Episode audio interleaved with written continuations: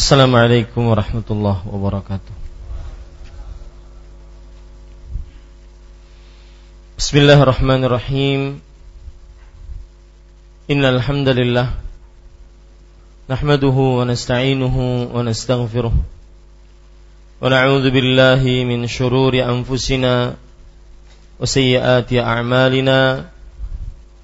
Man yahdihillahu fala ومن يضلل فلا هادي له. وأشهد أن لا إله إلا الله وحده لا شريك له. وأشهد أن محمدا عبده ورسوله. يا أيها الذين آمنوا اتقوا الله حق تقاته ولا تموتن إلا وأنتم مسلمون.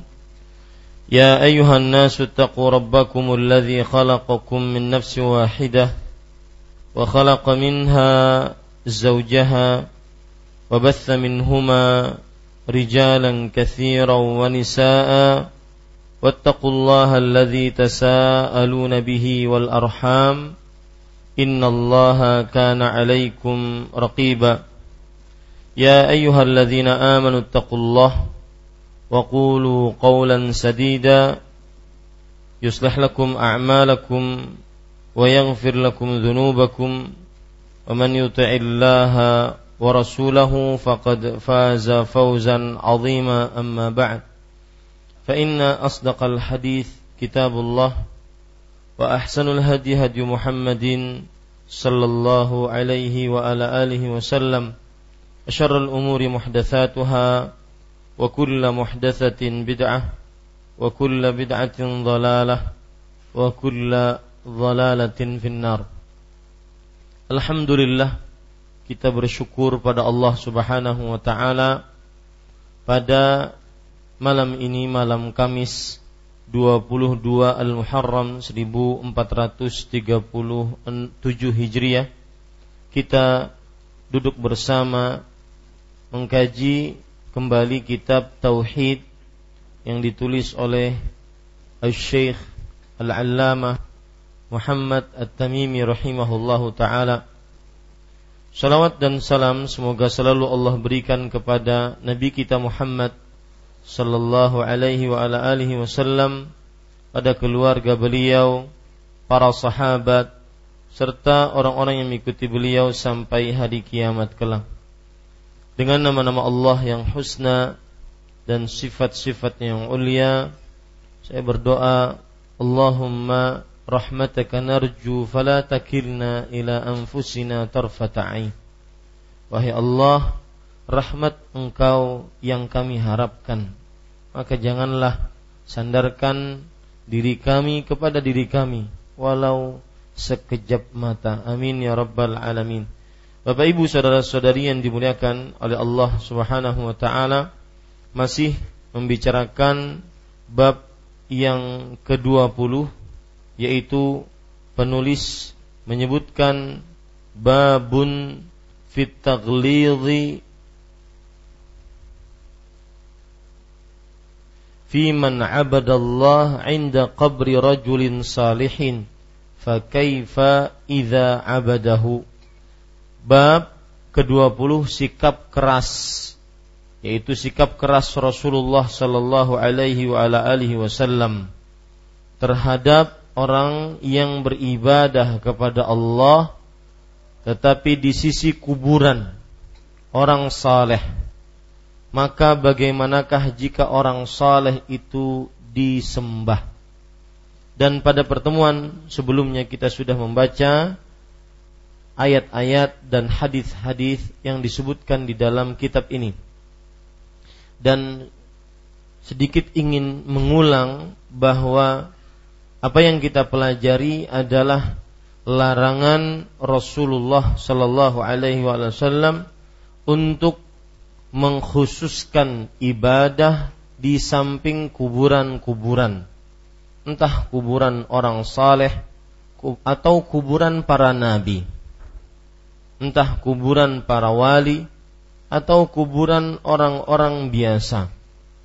Maka Rasulullah Shallallahu Alaihi Wasallam mengecam keras perbuatan ini. Dan ini salah satu tujuannya adalah untuk menjaga tauhid, menjaga akidah, keyakinan, menjaga keimanan kepada Allah Subhanahu wa taala agar tauhid kita, akidah kita senantiasa terjaga dan beribadah hanya kepada Allah Subhanahu wa taala dengan segala macam bentuk dan jenis ibadah. Jadi larangan Rasulullah dan ancaman sallallahu alaihi wasallam dan ancaman beliau terhadap orang-orang yang mengkhususkan ibadah di samping-samping kuburan tujuannya adalah agar tidak mensyirikkan Allah Subhanahu wa taala agar nantinya beribadah di samping kuburan tersebut tidak menjadi sarana bagi seseorang untuk menjadikan dia beribadah kepada orang yang ada di dalam kubur tersebut. Ini tujuannya. Dan sudah kita sebutkan bahwa Rasulullah Shallallahu Alaihi Wasallam mengecam keras dengan berbagai macam cara memperingatkan keras dengan berbagai macam cara dan jenis agar seorang muslim tidak menjadikan kuburan sebagai masjid. Misalkan beliau menyebutkan tentang kabar kaum Yahudi dan Nasrani yang dilaknat oleh Allah, diusir, dijauhkan dari rahmat Allah tatkala mereka menjadikan kuburan nabi-nabi mereka sebagai masjid. Ini salah satu jenis peringatan keras dari Rasulullah Sallallahu Alaihi Wasallam tentang menjadikan kuburan sebagai masjid. Jenis yang lain Rasulullah Sallallahu Alaihi Wasallam menyebutkan bahwa orang yang menjadikan kuburan sebagai masjid adalah seburuk-buruk makhluk di sisi Allah Subhanahu wa taala. Ini juga merupakan jenis peringatan keras dari Rasulullah sallallahu alaihi wasallam terhadap orang yang menjadikan kuburan kuburan sebagai masjid. Kemudian juga dalam jenis yang lain Rasul sallallahu alaihi wasallam melarang dengan jelas dan rinci seperti sabda beliau ala Fala tattakhidul qubura masajida. Ingatlah, jangan kalian jadikan kuburan-kuburan tersebut sebagai masjid. Larangan yang begitu tegas. Lihat, tiga jenis tadi menunjukkan penekanan untuk tidak menjadikan kuburan sebagai masjid. Yang pertama saya katakan apa tadi? Beliau melarang menjadikan kuburan sebagai masjid dengan jenis yang pertama yaitu menyebutkan kaum Yahudi dan Nasrani dilaknat gara-gara menjadikan kuburan sebagai masjid. Yang kedua, Rasulullah Shallallahu Alaihi Wasallam menyebutkan bahwasanya orang yang membangun kuburan sebagai masjid adalah seburuk-buruk makhluk. Yang ketiga, larangan tegas dan sarih jelas dari Rasulullah Sallallahu Alaihi Wasallam untuk menjadikan kuburan sebagai masjid. Ini Bapak Ibu saudara-saudari yang dimuliakan oleh Allah Subhanahu wa taala menunjukkan bagaimana sangat dijauhkannya dan sangat diperingatkan kerasnya untuk menjadikan kuburan sebagai masjid. Jenis yang lain Rasul Shallallahu Alaihi Wasallam menjadikan atau melarang dengan keras untuk menjadikan kuburan sebagai masjid yaitu Nabi Muhammad sallallahu alaihi wasallam menyebutkan al-ardu kulluha masjidun illal maqbaratu wal hammam. Seluruh bumi bisa dijadikan tempat sujud kecuali kuburan dan kamar mandi.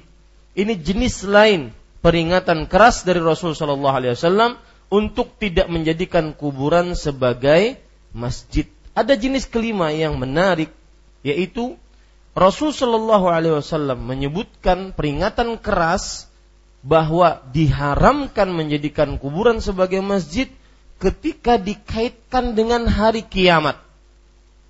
Orang-orang yang ketika dibangkitkan hari kiamat dia masih hidup, dialah seburuk-buruk makhluk. Dan juga seburuk-buruk makhluk adalah orang yang menjadikan kuburan sebagai masjid. Lihat, ada kaitan erat antara keburukan ini dengan keburukan ini. Yang dibangkitkan hari kiamat dan mereka masih hidup itu seburuk-buruk makhluk dan yang menjadikan kuburan sebagai masjid itu seburuk-buruk makhluk. Dua-duanya seburuk-buruk makhluk. Ini merupakan peringatan keras dari Rasulullah Shallallahu Alaihi Wasallam untuk diharamkannya seorang Muslim menjadikan kuburan sebagai masjid. Ini sebagai uh, pengulangan dari apa yang sudah kita sebutkan sehingga apa yang akan saya sampaikan dan kita baca menjadi ada sambungannya karena satu minggu kita berpisah mungkin akan terputus satu dan lainnya dengan berbagai macam kegiatan yang kita lakukan.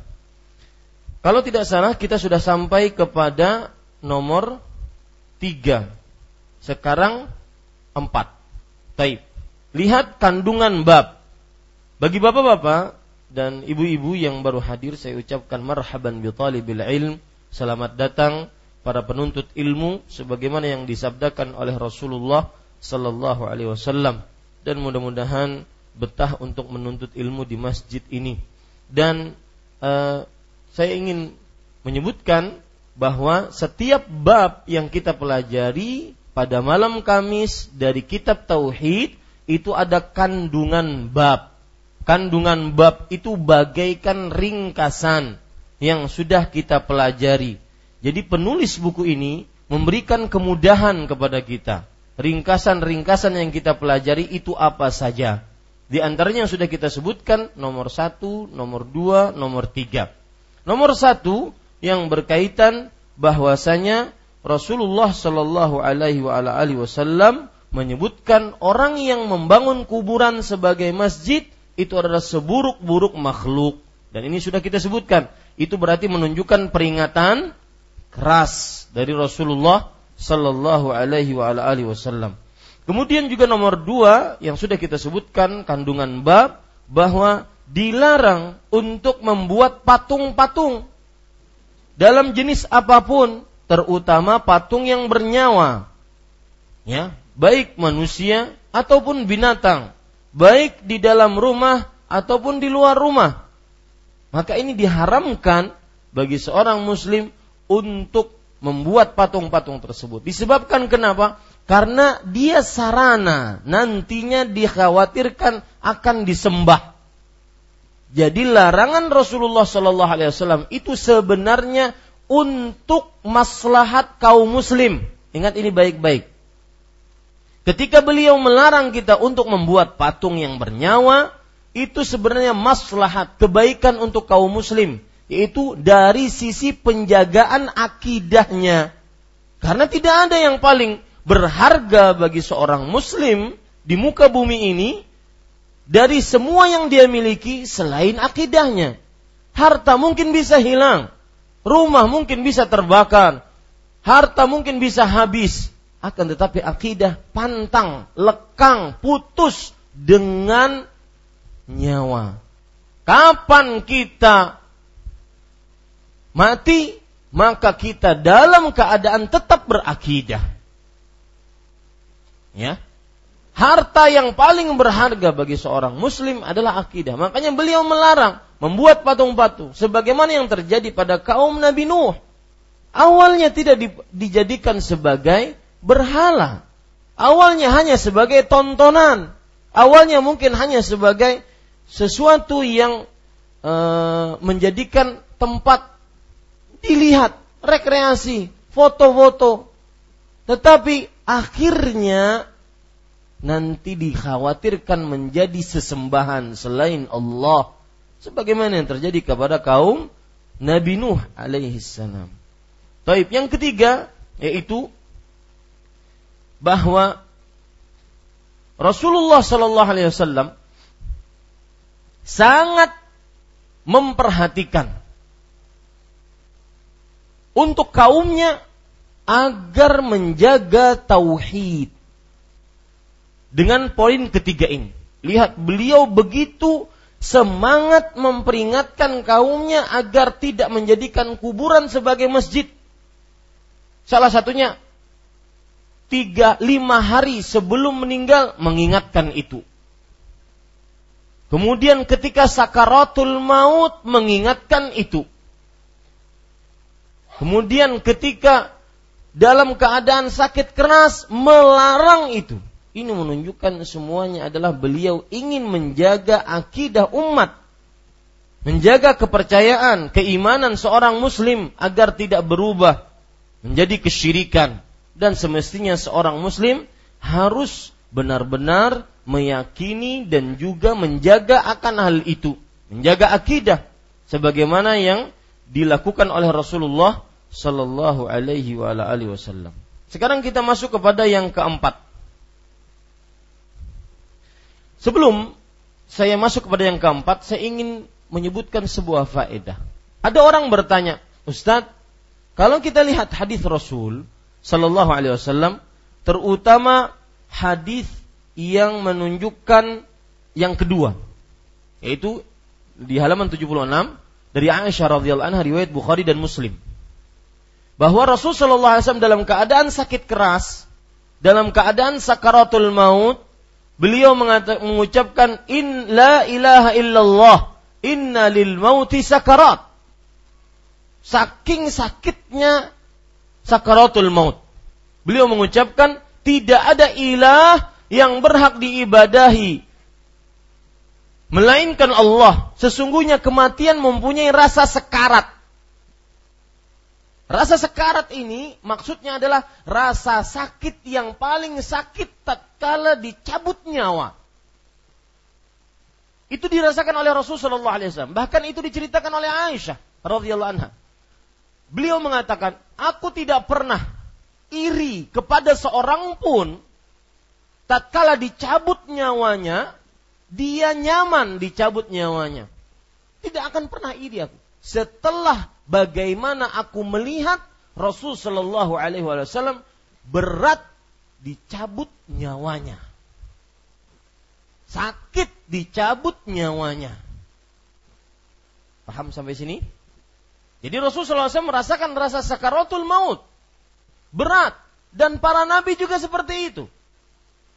Lalu ada timbul pertanyaan dari ini.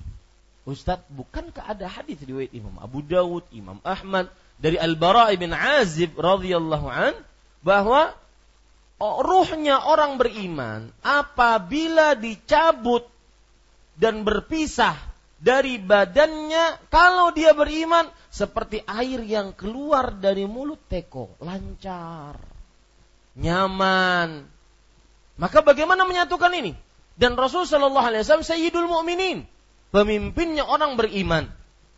Bagaimana menyatukan ini? Paham masalahnya? Hah? Apa masalahnya? Angkat tangan. Silahkan.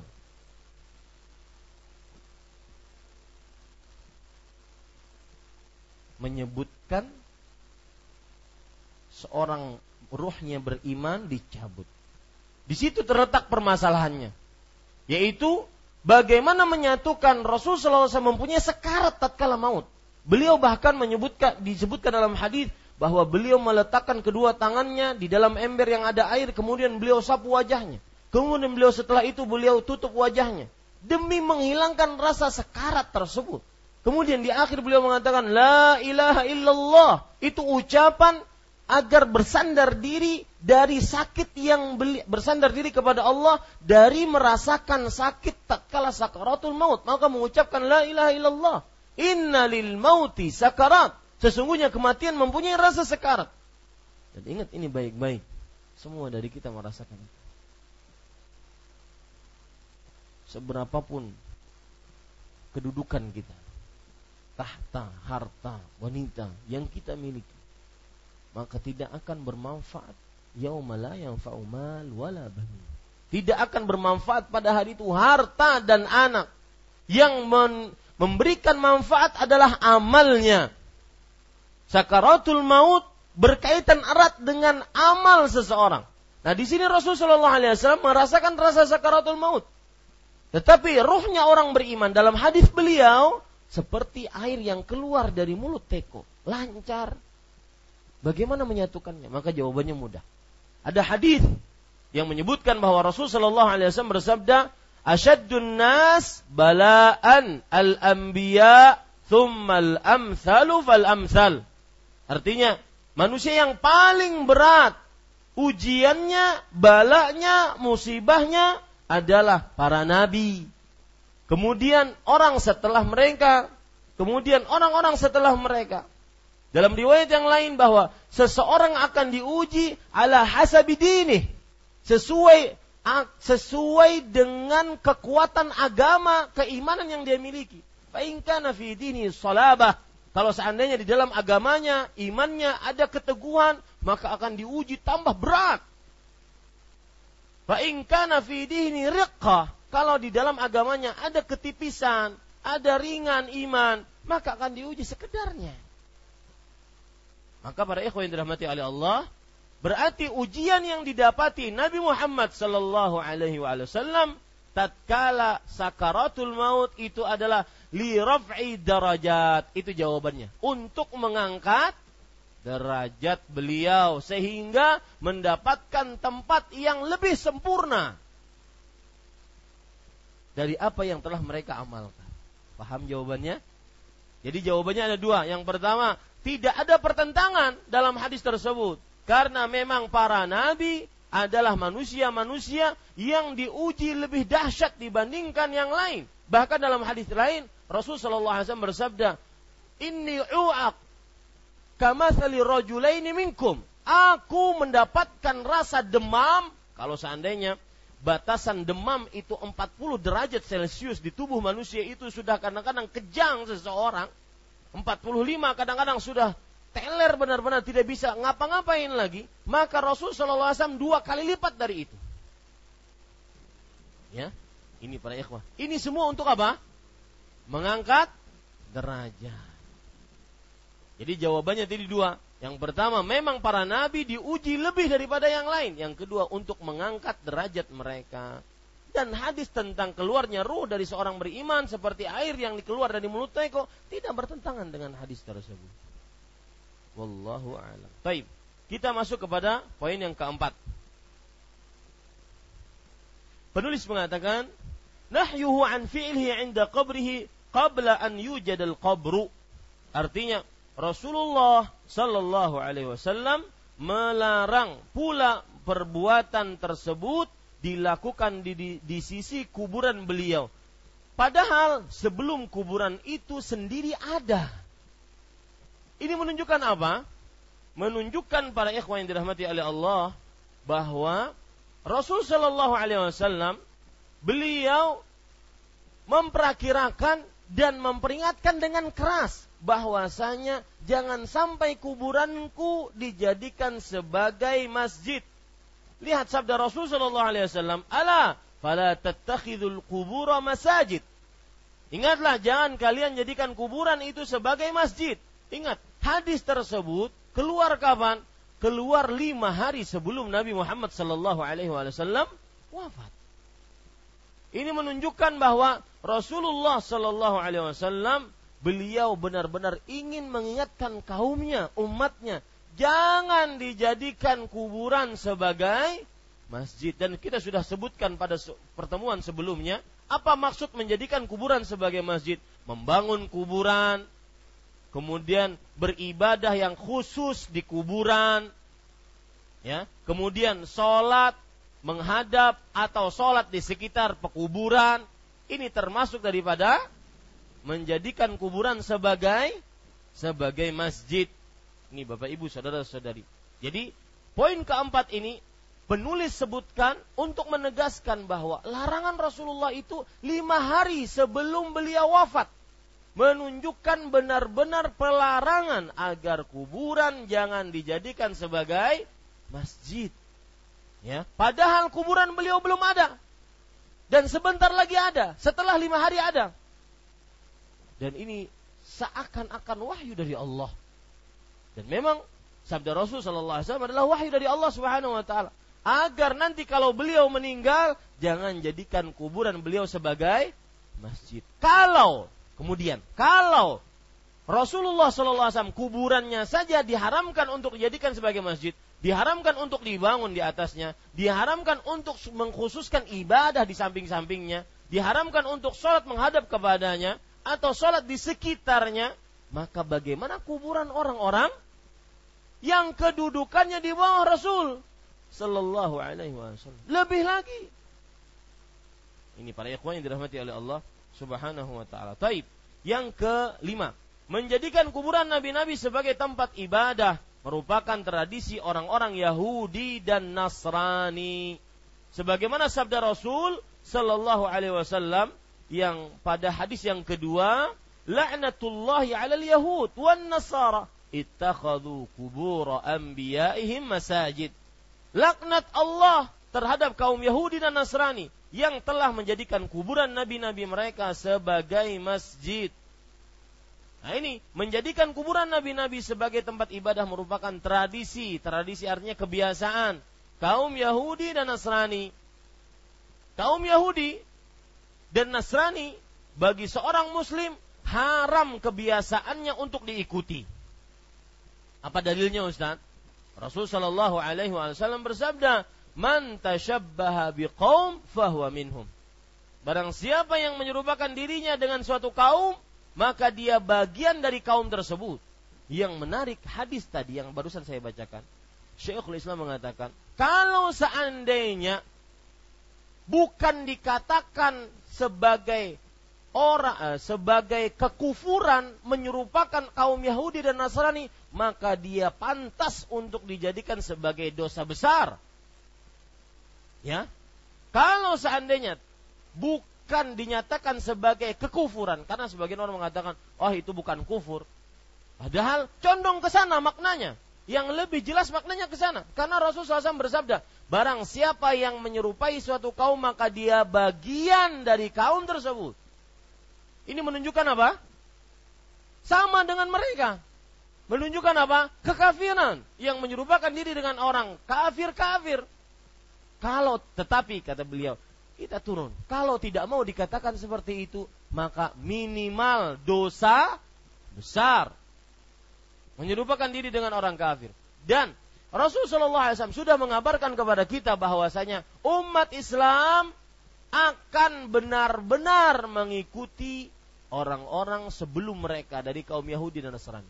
Setapak demi setapak, sejengkal demi sejengkal. Apa saja yang mereka lakukan, baik akidah, ibadah, muamalah, tingkah laku, pasti akan condong kepada kaum Yahudi dan Nasrani. Dan ini haram. Lihat Rasul sallallahu alaihi wasallam bersabda, "La tattabi'unna sanana man kana qablakum hatta al-qudzati bil qudzah hatta law dakhalu juhra rabbin la dakhaltumu." Sungguh kalian akan benar-benar di situ ada terdapat penekanan la la tattabi'unna nun tasydid sanana man kana qablakum. Kebiasaan orang-orang sebelum kalian. Ya. Setapak demi setapak, selangkah demi selangkah, shibran bi shibrin. Selangkah demi selangkah. Dira'an bi dira'in, sahasta demi sahasta, kalian akan mengikutinya sampai-sampai masuk ke dalam lubang dob biawak Arab. Kalau dipikir apa sebetulnya penyebutan Rasul Shallallahu Alaihi Wasallam. Apa hikmah di balik penyebutan bahwa kita akan mengikuti kaum Yahudi Nasrani walau masuk ke dalam lubang biawak Arab? Apa maksudnya? Artinya mengerjakan sesuatu yang tidak manfaat bahkan berbahaya. Ya, tidak manfaat bahkan lebih condong berbahaya. Tapi kita akan mengikutinya.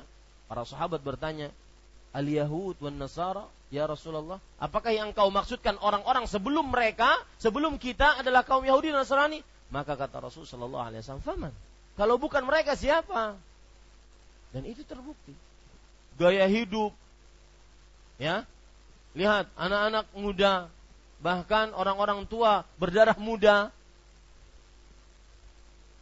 ya, gaya hidupnya gaya hidup kaum Yahudi Nasrani. Dalam resepsi-resepsi pernikahan, makan sambil berdiri, makan dengan tangan kanan. Berarti perhatian dengan saya.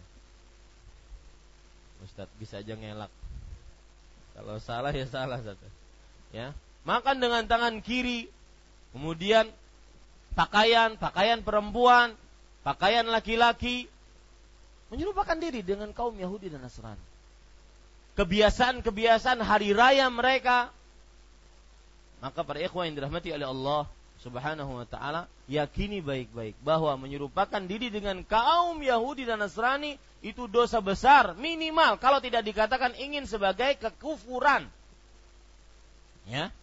Maka lihat ini sebentar lagi bulan e, pergantian tahun, kemudian hari raya orang-orang Nasrani, hari raya orang-orang selain Islam, maka haram seorang muslim ikut andil dengan apa pun. Ya, haram.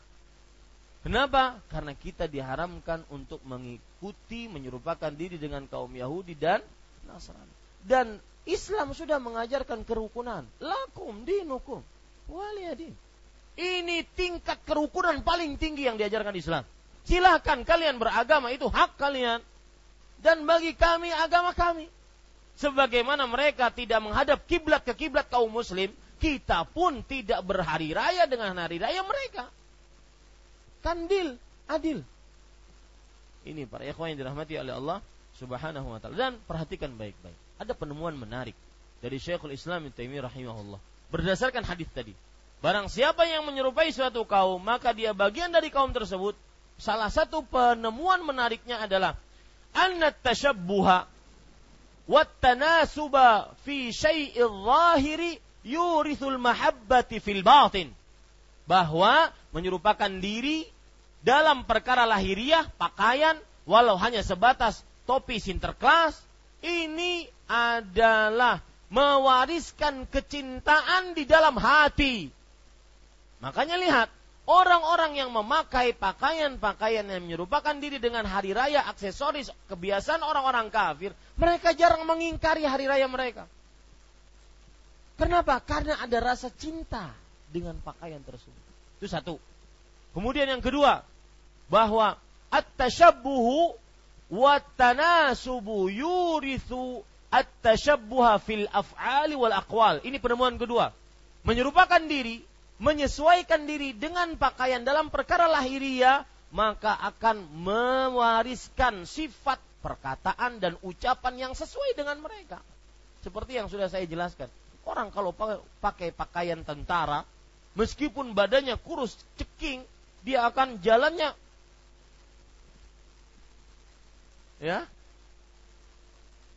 Ini para ikhwaskan. Orang pakai pakaian tuan guru, pakai ustad, pakai pakaian ustad misalkan. Kalau ada pakaian khusus ustad saya nggak juga nggak tahu pakaian khusus ustad apa. Pakai pakaian tuan guru misalkan dia pakai surban, pakai jubah, pakai jubah luar, kemudian pakai surban di sini, pakai tongkat. Meskipun dia orang yang paling bodoh, jalannya sudah beda. Cara memberi salam sudah beda. Menoleh beda. Salam. Nah, ya. Ya. Kenapa? Karena pakaian memberikan warisan, cara berbicara, cara berlaku akan sama. Maka hati-hati para ikhwan yang dirahmati oleh Allah, jangan sampai kita menyerupakan diri dengan kaum Yahudi dan Nasrani terutama khususnya ini yang merusak akidah dan lihat menyerupakan diri dengan kaum Yahudi dan Nasrani haram hukumnya dalam seluruh aspek kehidupan manusia. Dalam akidah dalam ibadah dalam muamalah. Muamalah itu hubungan sosial jual beli akad mengakad pernikahan ataupun tingkah laku, tingkah laku seperti makan, minum, berbicara, berpakaian, ya, ini haram. Kalau seandainya itu adalah kebiasaan kaum Yahudi dan Nasrani. Baik, yang kelima atau yang ke enam. As-sadisah la'nuhu iyyahum ala dhalik. Rasulullah Shallallahu Alaihi Wasallam melaknat mereka karena perbuatan mereka ini. Ini harus kita pahami baik-baik menjadikan kuburan sebagai masjid mendatangkan laknat dan laknat salah satu indikasi dosa itu besar. Perbuatan itu adalah dosa besar. Saya ulangi. Menjadikan kuburan sebagai masjid itu mendatangkan laknat. Laknat dari siapa? Allah Subhanahu wa taala. dan perbuatan yang mendatangkan laknat Allah itu indikasi perbuatan tersebut adalah dosa besar karena seperti Abdullah bin Abbas Al Hasan Al Basri mengatakan sebagaimana yang disebutkan di dalam kitab Al Kabair yang ditulis oleh Ahmad bin Muhammad Al Zahabi rahimahullah bahwa kullu dzambin khatamahu Allah bila'na au nar au azab au ghadab fahuwa kabirah setiap dosa yang diancam oleh Allah dengan laknat dengan neraka dengan siksa, dengan murka, maka dia adalah dosa besar. Di samping nanti ada kriteria-kriteria yang lain daripada dosa-dosa besar. Maka hati-hati para ikhwah dan orang berakal, perhatikan. Saya ini pesan yang saya masih ingat dari Syekh Ibrahim bin Amir Ar-Ruhaili. Ya, silakan azan.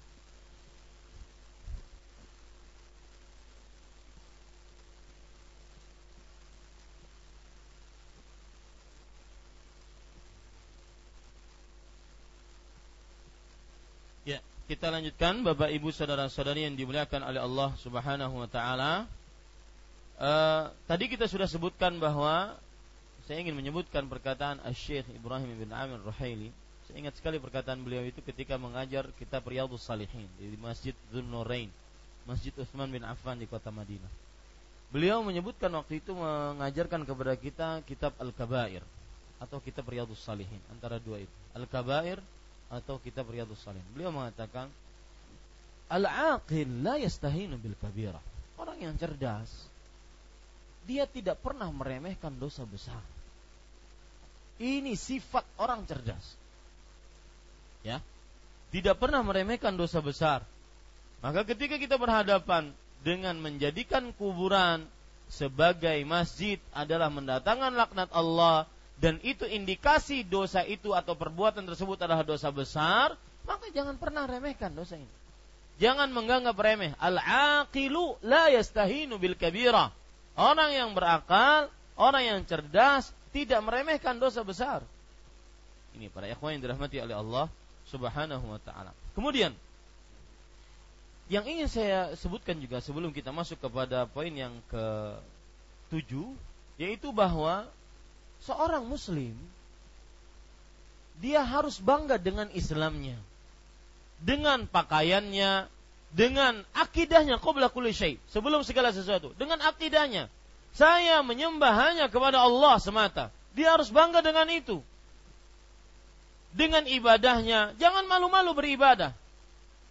Jangan malu-malu sholat kalau seandainya dia di tempat yang tidak mendirikan sholat. Jangan malu-malu memperlihatkan saya seorang muslim. Ana muslim. Saya pakaian saya ini pakaian Islam. Ini keadaan muslim.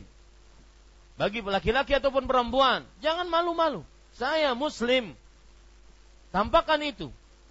Karena lihat perhatikan baik-baik perkataan Umar bin Khattab radhiyallahu anhu. Nahnu qaumun a'azza a'azzana Allah bil Islam famahma betagaina bighairihi Allah. Kita adalah kaum yang dimuliakan oleh Allah dengan Islam. Yang mencari kemuliaan dengan selain Islam, maka niscaya Allah akan hinakan dia. Maka jangan malu-malu menjadi seorang muslim. Cara makan, cara minum, cara berpakaian. Ya. Misalkan celana di atas dua mata kaki, memanjangkan jenggot, mungkin pakai peci ke mana, maka jangan malu. Saya Muslim. Kenapa? Malu.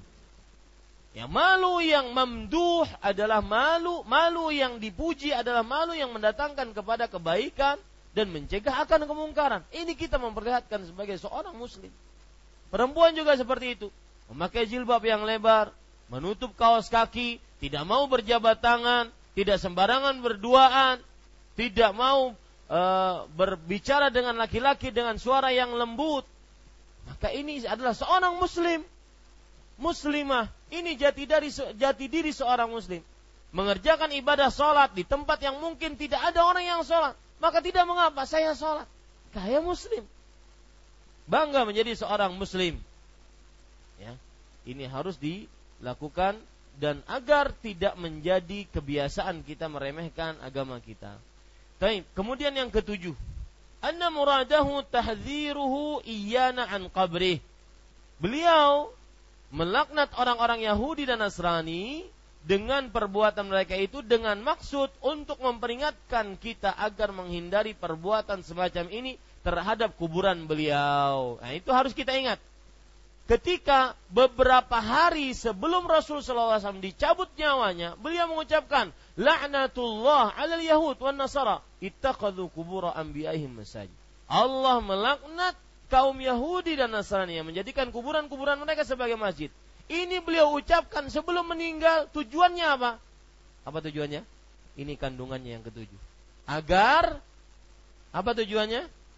Agar kuburan beliau tidak dijadikan seperti sebagaimana kaum Yahudi dan Nasrani menjadikan kuburan-kuburan nabi-nabi mereka sebagai masjid. Itu tujuannya dan itu maksud kandungan ketujuh. Bahwa maksud Rasul Shallallahu Alaihi Wasallam menyebutkan kebiasaan kaum Yahudi, Nasrani, menjadikan kuburan-kuburan nabi-nabi mereka sebagai masjid, agar nanti kalau beliau dikubur, tidak dijadikan seperti itu. Dan Alhamdulillah beliau berdoa kepada Allah dan doanya dikabulkan. Allahumma la taj'al qabri wathanan. Ya Allah jangan jadikan kuburanku sebagai wathan. Sebagai berhala. Dan ini merupakan penjagaan Rasul sallallahu alaihi wasallam terhadap tauhid. Kita tidak bisa membayangkan bagaimana kalau kuburan beliau terlihat, ya, kuburan beliau bisa dipandang mata, maka bagaimana orang akan hulunya terhadap kuburan beliau nantinya. Ini para ikhwan yang dirahmati oleh Allah Subhanahu dan ini penjagaan terhadap kuburan Rasul sallallahu alaihi wasallam agar tidak menjadi berhala. Berhala itu ada dua jenisnya, Pak. Kalau seandainya disebut di dalam surat Ibrahim Ibrahim alaihissalam berdoa, Rabbi ja'al hadzal balada aminan wa junubni wa baniya an na'bunal asnam.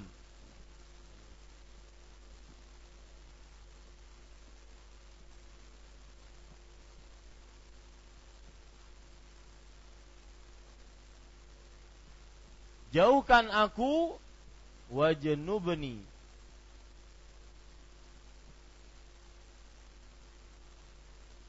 wa baniya an na'budal asnam. Ini yang kita bicarakan. Rasulullah SAW kemudian berdoa, Allahumma la taj'al qabri hadis riwayat Imam Ahmad wasanan ini yang kita bicarakan asnam jamaknya ini adalah jamak bentuk banyak. Bentuk tunggalnya sonam. Sonamun.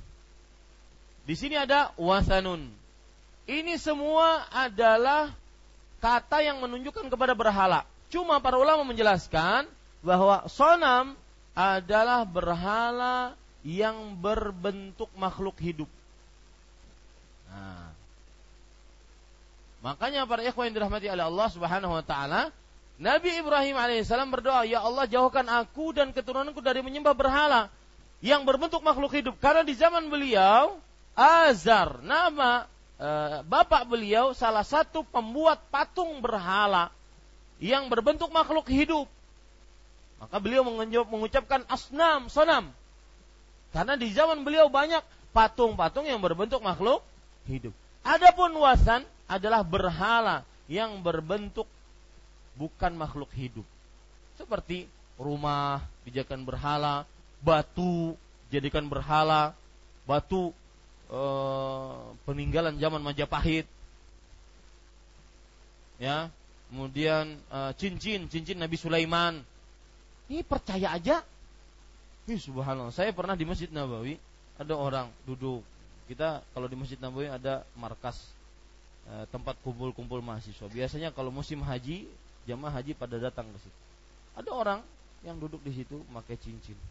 Kemudian menawarkan cincin. Kata beliau, ini cincin adalah peninggalan zaman Nabi Sulaiman. Siapa yang pakai cincin ini? Saya kaya raya. Duit pokoknya kada diminta datang. Lu lihat si din miskin uangnya pak. Allah. Ya. Ini adalah penipuan Ya, jangan mau ditipu dengan manusia-manusia seperti ini.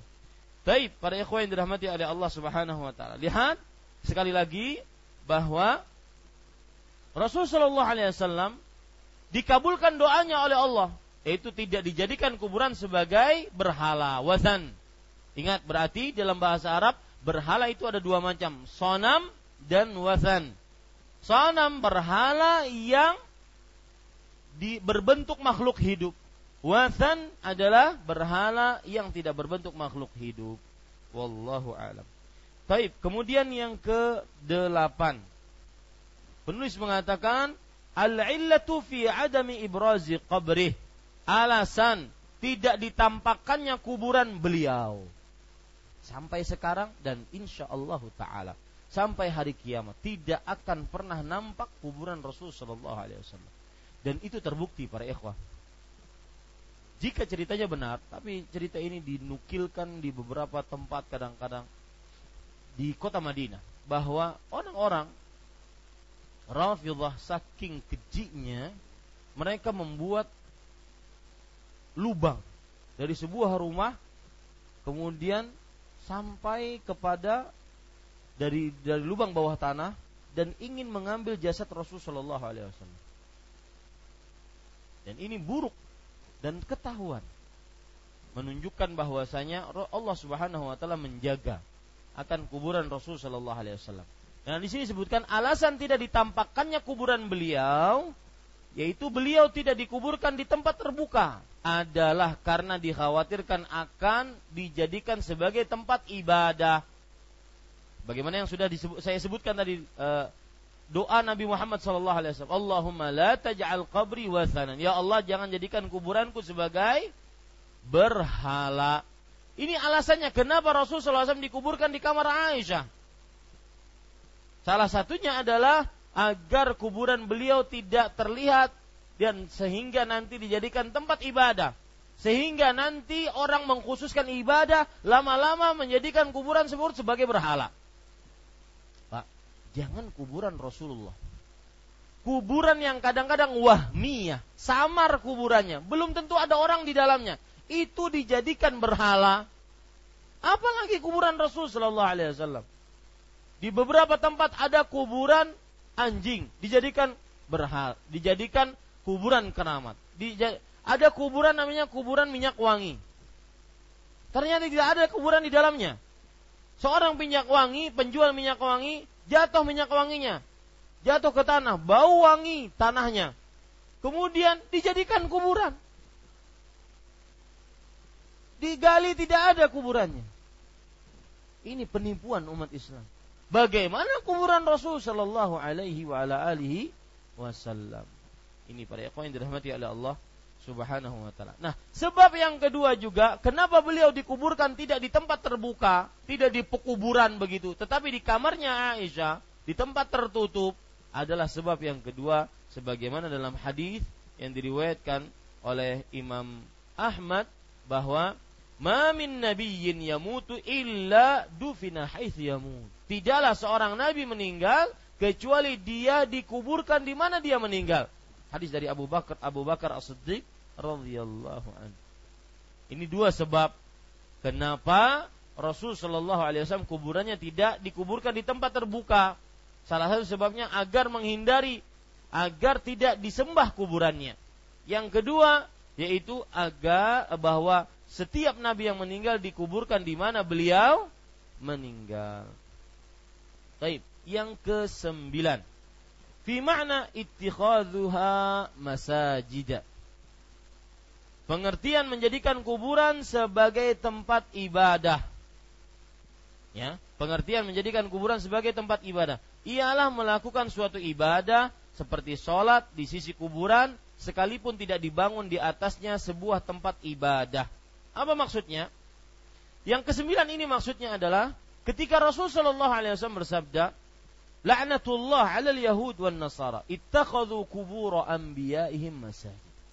Allah melaknat kaum Yahudi dan Nasrani yang telah menjadikan kuburan nabi-nabi mereka sebagai masjid. Nah, apa maksudnya menjadikan kuburan sebagai masjid? Ini yang dibicarakan pada poin yang ke-9. Ya. Dalam hadis yang terakhir Rasulullah SAW bersabda, "Ala, ah, bukan hadis yang terakhir, di halaman 73, 77. Ala fala tattakhidul qubura masajid. Janganlah kalian menjadikan kuburan sebagai masjid. Apa maksudnya? Ini yang dikandungkan pada kandungan yang kesembilan. Apa pengertiannya? Menjadikan kuburan sebagai masjid, sebagai tempat ibadah. Nah, di sini sebutkan ialah melakukan suatu ibadah seperti sholat di sisi kuburan sekalipun tidak dibangun di atasnya sebuah tempat ibadah. Jadi mengkhususkan sholat di samping kuburan itu namanya menjadikan kuburan sebagai masjid. Mengkhususkan ibadah di samping kuburan, berzikir, berdoa, itu namanya menjadikan kuburan sebagai masjid. Itu salah satu pengertiannya. Pengertian yang kedua yang sudah kita sebutkan apa? Menjadikan kuburan sebagai masjid, pengertian yang kedua. Mengkhususkan ibadah di pekuburan. Ini sudah kita sebutkan yang pertama. Yang kedua, menjadikan atau membangun membangun masjid di atas kuburan. Membangun masjid di atas kuburan. Yang ketiga yaitu sholat menghadap atau di sekitar kuburan. Saya gambar ya. Kalau seandainya ada masjid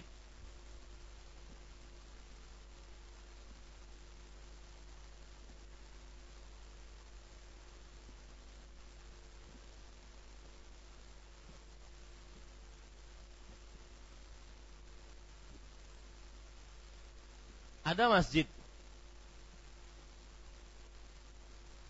Kemudian di sini kiblat. Ya. Ini mihrab. Di sini kuburan. Kuburan, kuburan.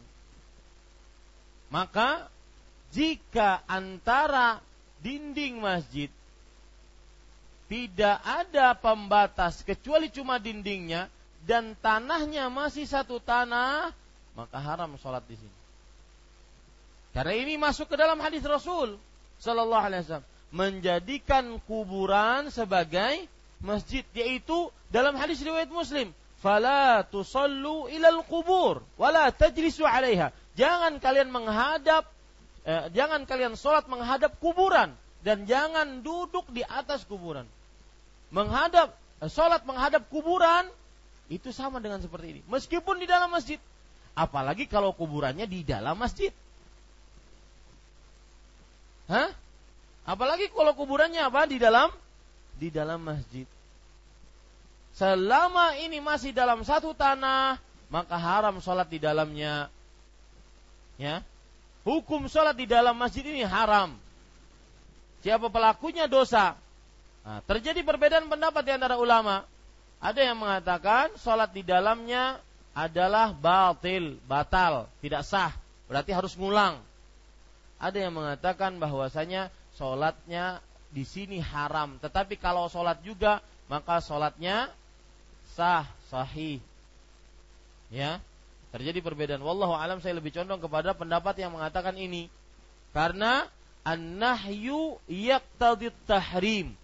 Pelarangan mengkonsekuensikan keharaman. Wat tahrim yaqtadil fasad. Dan keharaman mengkonsekuensikan kepada kerusakan ibadah tersebut. Ya, ini para ikhwan yang dirahmati oleh Allah Subhanahu wa taala. Seperti misalkan Rasulullah SAW bersabda, "La nikaha illa biwali." Tidak sah nikah kecuali dengan wali bagi perempuannya. Laki-laki nggak usah pakai wali. Ya, laki-laki gentle datang sendiri. Biar uh, keluarga bebinian orang tuanya. Uh, mana kada datang-datang? Adangi ulun madangi abah, kada usah. Ya, tidak usah nunggu abah dari Panajam kada usah. Langsung datang. Ini para ikhwan yang dirahmati oleh Allah Subhanahu wa taala. Baik, perhatikan baik-baik. Kalau seandainya terjadi di sini kuburan, kemudian ada dinding. Memisahkan tanah kuburan dengan tanah masjid, maka baru sah sholat hmm, baru sah. Kalau hanya sebatas dinding masjid, maka tidak sah. Kenapa? Karena illatnya apa? masih satu tanah. Nih para ikhwah. Taib, Ustaz, bukan di sisi kiblat, di sini ujung. Sebuting pulang. Maka bagaimana? Tetap satu tanah enggak? Kalau satu pagar, satu tanah, ya, maka haram sholat di dalamnya. Ya, Ustaz yang dikubur ini yang membangun masjid semalam tuh Sidin berwasiat apalagi tambah lagi kesulitannya haram tetap ya ini para ikhwan yang dirahmati oleh Allah wallahu alam Baik, kita lanjutkan Bapak Ibu saudara-saudari yang dimuliakan oleh Allah Subhanahu wa taala.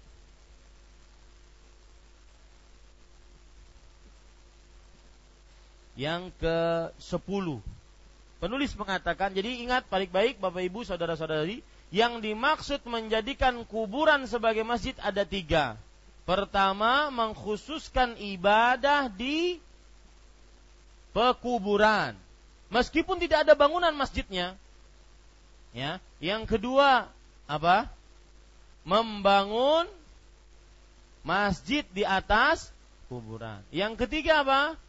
sholat menghadapnya atau sholat di sekitarnya. Wallahu a'lam. Baik, yang ke-10. Al-ashirah.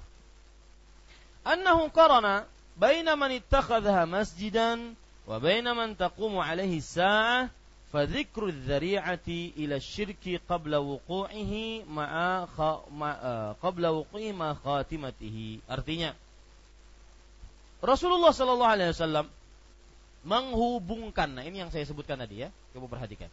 Rasulullah Shallallahu alaihi wasallam menghubungkan antara orang yang menjadikan kuburan sebagai tempat ibadah dengan orang yang masih hidup ketika kiamat terjadi adalah untuk memperingatkan bentuk perbuatan yang merupakan jalan menuju syirik sebelum terjadi di samping bahwa syirik adalah ke akhir keadaan dunia. Apa maksudnya? Lihat hadis kalau ingin faham, lihat hadis yang ke yang 78, hadis terakhir. Siapa yang masih belum punya buku? Sudah semua? Ibu-ibu sudah? Baik. Ya, lihat hadis di halaman 78 hadis yang terakhir. Kalau ingin memahami poin ke-10 ini, saya bacakan hadisnya. Inna min syirarin nas man tudrikuhumus sa'ah wa hum ahya' walladzina yattakhidhuna al-qubura masajida. Sesungguhnya termasuk seburuk-buruk manusia ialah orang yang masih hidup. Kalau sejelek itu rupa ya. Lebih condong kepada rupa. Maka saya artikan dengan seburuk-buruk manusia. Termasuk seburuk-buruk manusia ialah orang yang masih hidup ketika kiamat terjadi. Satu. Seburuk-buruk manusia kalau kiamat terjadi dia masih hidup saat kiamat dibangkitkan dia hidup. Itu seburuk-buruk manusia. Yang kedua, dan orang-orang yang menjadikan kuburan sebagai tempat ibadah.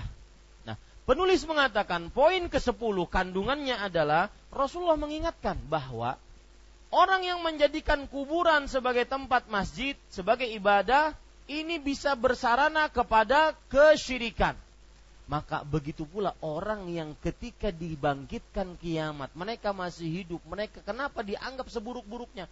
Karena mereka inilah orang-orang musyrik. Nah, di situ letak kesamaannya. Paham maksudnya? Coba kita baca. Rasulullah SAW menghubungkan antara orang yang menjadikan kuburan sebagai tempat ibadah atau masjid dengan orang yang masih hidup ketika kiamat terjadi adalah memperingatkan bentuk perbuatan yang merupakan jalan menuju syirik. Itu dia. Artinya menjadikan kuburan sebagai masjid adalah jalan menuju syirikan. Begitu pula orang yang ketika dibangkitkan hari kiamat dia masih hidup, mereka lah orang-orang musyrik. Di situ letak kesamaannya. Paham, Mbak? Baik. Kemudian Sebelum terjadi di samping bahwa syirik adalah akhir keadaan dunia. Nah, ini perlu diingat baik-baik. Kenapa dibangkitkan hari kiamat? Allah murka saat itu. Salah satu kemurkaan yang terjadi adalah karena kesyirikan merajalela. Ya, karena kesyirikan merajalela. Orang menyatakan dirinya beriman, tapi mensyirikan Allah. Makanya Allah murka pada saat itu dibangkitkan hari kiamat oleh Allah Subhanahu. Makanya di akhir di riwayat Imam Ahmad Allah Subhanahu wa taala berfirman, "Ainal jabbarun? Ainal mutakabbirun?" Mana orang yang congkak? Mana orang yang sombong dengan mensyirikkan aku? Menjadikan sekutu bagi Allah, menjadikan uh, tandingan untuk Allah Subhanahu wa taala andad. Allah sangat murka pada saat itu. Maka para ikhwah, saya berpesan untuk diri saya pribadi dan juga Bapak Ibu saudara-saudari, apa pun masalah yang kita hadapi, ekonomi, keluarga, pendidikan, apa pun, jangan pernah berpaling dengan melakukan kesyirikan. Ya, pasti tidak akan pernah selesai dengan bagus jika dibantu dengan kesyirikan ya apa pun sakit penyakit ketika seorang punya penyakit maka jangan pernah berpaling dari Allah dan akhirnya melakukan kesyirikan karena tidaklah orang berpaling dari Allah kecuali mendapatkan kerugian dunia akhir. Ini bukti nyata para ikhwas sekalian bahwa kesyirikan mendatangkan murka Allah. Ingat baik-baik, kesyirikan mendatangkan murka Allah dunia akhirat, bukan malah mendatangkan rahmat Allah, mendatangkan murka Allah. Maka jangan pernah berpaling dari kesyirik dari Allah Subhanahu wa taala. Apa pun yang kita hadapi, musibah di dalam masalah harta, musibah dalam masalah keluarga, musibah dalam masalah agama, jangan pernah berpaling dari Allah, tetap teguh. Ini para ikhwah Wallahu alam. Kemudian yang ke-11.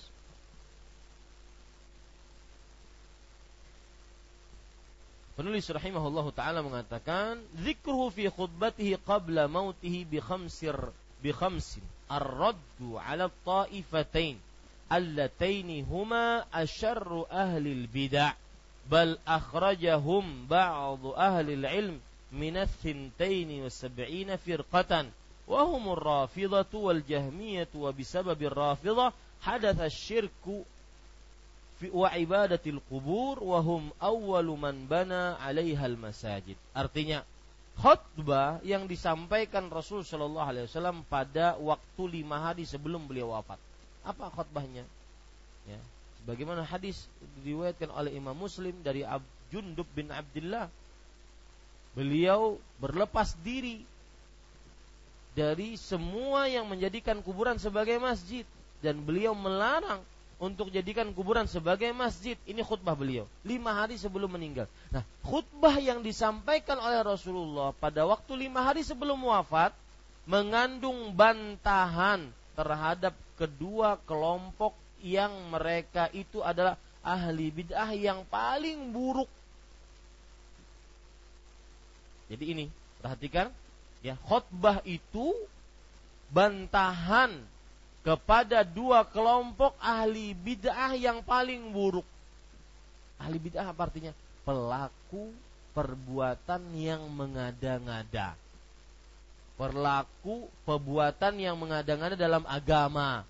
Itu bid'ah.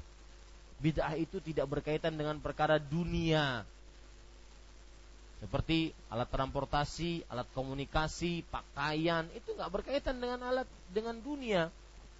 Bid'ah berkaitan dengan agama.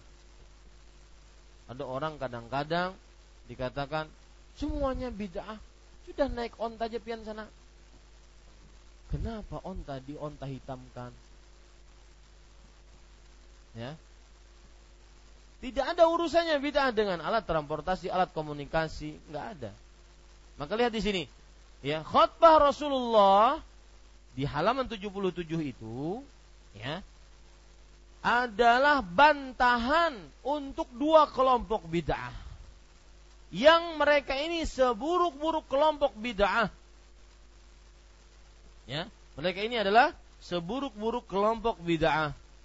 Para ikhwan yang dirahmati oleh Allah Subhanahu wa taala, yang pertama disebutkan di sini Bahkan sebagian ulama menyatakan bahwa mereka itu di luar 72 golongan dalam umat Islam. Dua kelompok ini di luar dari 72 tersebut. Saya harus menjelaskan ini. Lihat. Ada hadis diriwayatkan oleh Imam Abu Daud, Imam Ahmad dan yang lainnya. Bahwa Rasul Shallallahu Alaihi Wasallam bersabda, "Sataftariqu al-Yahud ala thintai wa sab'ina firqah." Kaum Yahudi akan terpecah menjadi 72 golongan. 71. Kaum Nasrani menjadi 72 golongan. Umatku wasataftariqu ummati Islam akan terpecah menjadi 73 golongan. Seluruhnya neraka. Kecuali satu Ya. Kecuali satu. Dari 73 ini. Dan mereka adalah yang mengikuti Nabi dan para sahabatnya. Makanya satu ini disebut dengan al-firqatun najiyah. Yaitu kelompok yang selamat dari neraka. Jadi kalau ada Bapak mendengar al-firqatun najiyah, kelompok yang selamat. Berarti kembali kepada hadis ini. Kelompok yang selamat. Ya, baik. Disebutkan tadi kita baca bahwa Rasul Shallallahu Alaihi Wasallam berkhutbah dalam hadis yang diriwayatkan oleh Imam Muslim dari Jundub bin Abdullah. Jundub bin Abdullah.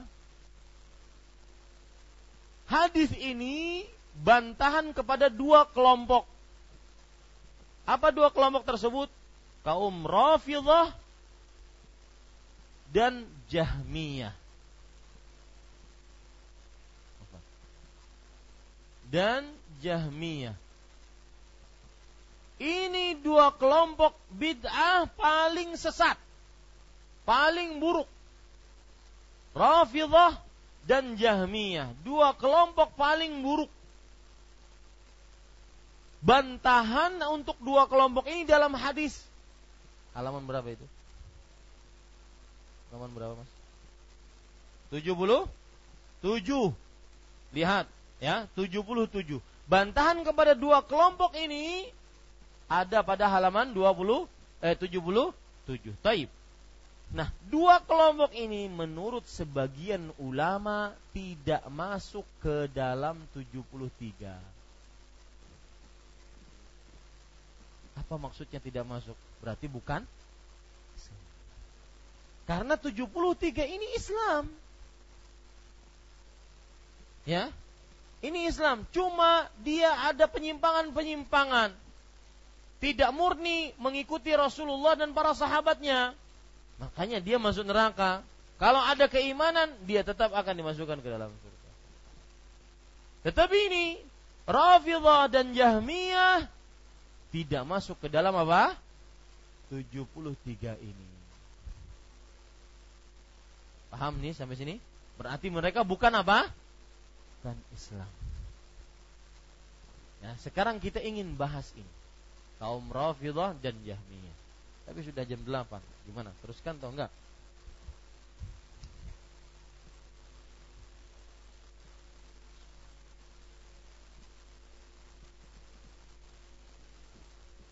Perhatikan baik-baik. Saya akan bahas kaum Rafidhah yang pertama sebelum Jahmiyah. Rafidhah diambilkan dari kata pelaku Rafadha. Rafidhah diambilkan dari kata pelaku Rafadha. Rafadha artinya menolak atau menganggap jauh. Menolak atau menganggap jauh. Kenapa kaum ini disebut sebagai kaum Rafidah? Karena mereka menolak pendapatnya Zaid bin Ali bin Hussein bin Ali bin Abi Talib. Zaid bin Ali bin Hussein bin Ali bin Abi Thalib. Berarti Zaid ini apanya Ali? Hah? Lihat, Ali bin Abi Thalib mempunyai anak namanya siapa? Ali bin Abi Thalib punya anak namanya Hussein. Hussein mempunyai anak namanya Ali. Ali mempunyai anak namanya Zaid. Zaid ini apanya Ali? Cicit. Zaid ini apanya Hussein? Cucu. Zaid ini apanya Ali? Anak. Paham sampai sini? Berarti beliau ini adalah ahlul bait. Zaid bin Ali bin Husain bin Ali bin Abi Talib radhiyallahu rahimahumullah taala. Taib. Zaid bin Ali ini ditanya, "Mada taqulu fi Abi Bakrin wa Umar?" Wahai Zaid, apa yang engkau pendapati tentang Abu Bakar dan Umar? Artinya begini, pendapat engkau tentang Abu Bakar dan Umar apa? Kok ditanya? Iya, di zaman dahulu salah satu pembeda antara ahli bid'ah dengan ahli sunnah adalah pendapat mereka tentang Abu Bakar dan Umar. Orang ahlu bid'ah mengatakan Abu Bakar dan Umar adalah mendapatkan siksa. Bahkan lebih siksa, lebih berat siksanya di akhirat di neraka dibandingkan Abdullah bin Ubay bin Salul. Rasul munafikin. Ketuanya orang munafik. Abdullah, eh, Abu Bakar dan Umar lebih berat siksanya. Ini menurut orang-orang Rafidah. Nah, mereka bertanya kepada cicitnya Ali. Berarti eh, apanya Rasulullah ini? Ceteknya. Ya. Mungkin ya pokoknya di bawah cicitnya eh, cicitnya Rasulullah Wasallam. Nah, beliau bertanya kepada Zaid ibnu Ali ibnu Husain ibnu Ali bin Abi Thalib. Maka jawaban Zaid sangat mencengangkan mereka. Mereka eh, Zaid mengatakan, "Huma wazira jadi." Artinya, mereka berdua adalah khalifah dari kakekku. Kakekku yang dimaksud siapa? Rasulullah Sallallahu Alaihi Wasallam. Ini berarti pemulihan terhadap Abu Bakar dan Umar radhiyallahu anhu. Dan perlu diingat bahwa baik Ali, Hussein, Hasan, mereka semuanya membaiat Abu Bakar dan Umar. Jadi bohong cerita kalau seandainya ada diriwayatkan bahwa kaum Rafidhah menceritakan bahwa keluarga Nabi memboikot atau tidak mau berbaiat kepada Abu Bakar dan Umar. Mustahil itu terjadi. Kalau itu ada, maka sudah ada riwayat sahihnya. Bukti nyata bahwasanya Ali bin Abi Thalib membaiat Abu Bakar bahwa beliau ikut peperangan Yamamah. Memerangi seorang yang mengaku Tuhan. Yang di situ ada Rahmanul Yamamah. Musailamatul Kadzab itu salah satu panglimanya Ali bin Abi Thalib. Pemimpinnya pada satu siapa? Abu Bakar, khalifahnya Abu Bakar. Mustahil Ali bin Abi Thalib radhiyallahu anhu beliau tidak berbaiat kepada siapa? Abu Bakar As-Siddiq radhiyallahu anhu. Makanya Zaid bin Ali mengatakan, "Huma wazira jadi." Mereka adalah berdua uh, khalifah kakekku yaitu Rasulullah sallallahu. Berarti mengagungkan Abu Bakar dan Umar radhiyallahu anhuma. Maka orang-orang Rafidah meninggalkan Zaid bin Ali. Menolak pendapat Zaid bin Ali bin Abi Talib bin Ali bin Husain bin Abi Talib radhiyallahu anhuma. Lalu apa yang terjadi? Maka akhirnya mereka dinamai dengan Rafidah karena menolak pendapatnya siapa? Zaid bin Ali bin Husain bin Ali bin Abi Talib radhiyallahu anhuma. Taib. Kalau kita ingin tilik sejarah, kaum Rafidah ini pencetusnya seorang Yahudi yang pura-pura masuk Islam, ingin menghancurkan Islam dari dalam. Siapa dia? Abdullah bin Saba. Dan Abdullah bin Saba ini benar adanya, tidak fiktif. Ya, sebagian kaum Rafidah mengatakan, wah itu dusta, kami bukan dari pencetusnya dari kaum Yahudi enggak. Mereka kita katakan maka Abdullah bin Saba adalah ka, seorang yang bukan fiktif manusia. Dia berasal dari Son'a. Son'a di mana? Yaman. Ya. Ini para ikhwan yang dirahmati oleh Allah Subhanahu wa taala. Itu Abdullah bin Saba. Dia berpura-pura masuk dalam agama Islam, kemudian membawa ajaran-ajaran yang merusak agama Islam. Coba perhatikan perkataan-perkataan para ulama tentang Abdullah bin Saba. Disebutkan di dalam kitab Tarikh At-Tabari. Karena Abdullah ibnu Saba Yahudiyan min Sana'a. Abdullah bin Saba adalah seorang Yahudi dari Sana'a. Kemudian Ibnu Asakir dalam kitabnya juga Tarikh Abdullah bin Saba alladzi tunsabu ilaihi sabaiyah wa huwa minal ghulatir rafidhah asluhu minal Yaman. Abdullah bin Saba adalah yang dinisbatkan kepadanya kelompok Sabaiyah dan dia adalah pencetus orang-orang yang fanatik di dalam kelompok Rafidhah asalnya dari Yaman. Asalnya dari Yaman. Taib.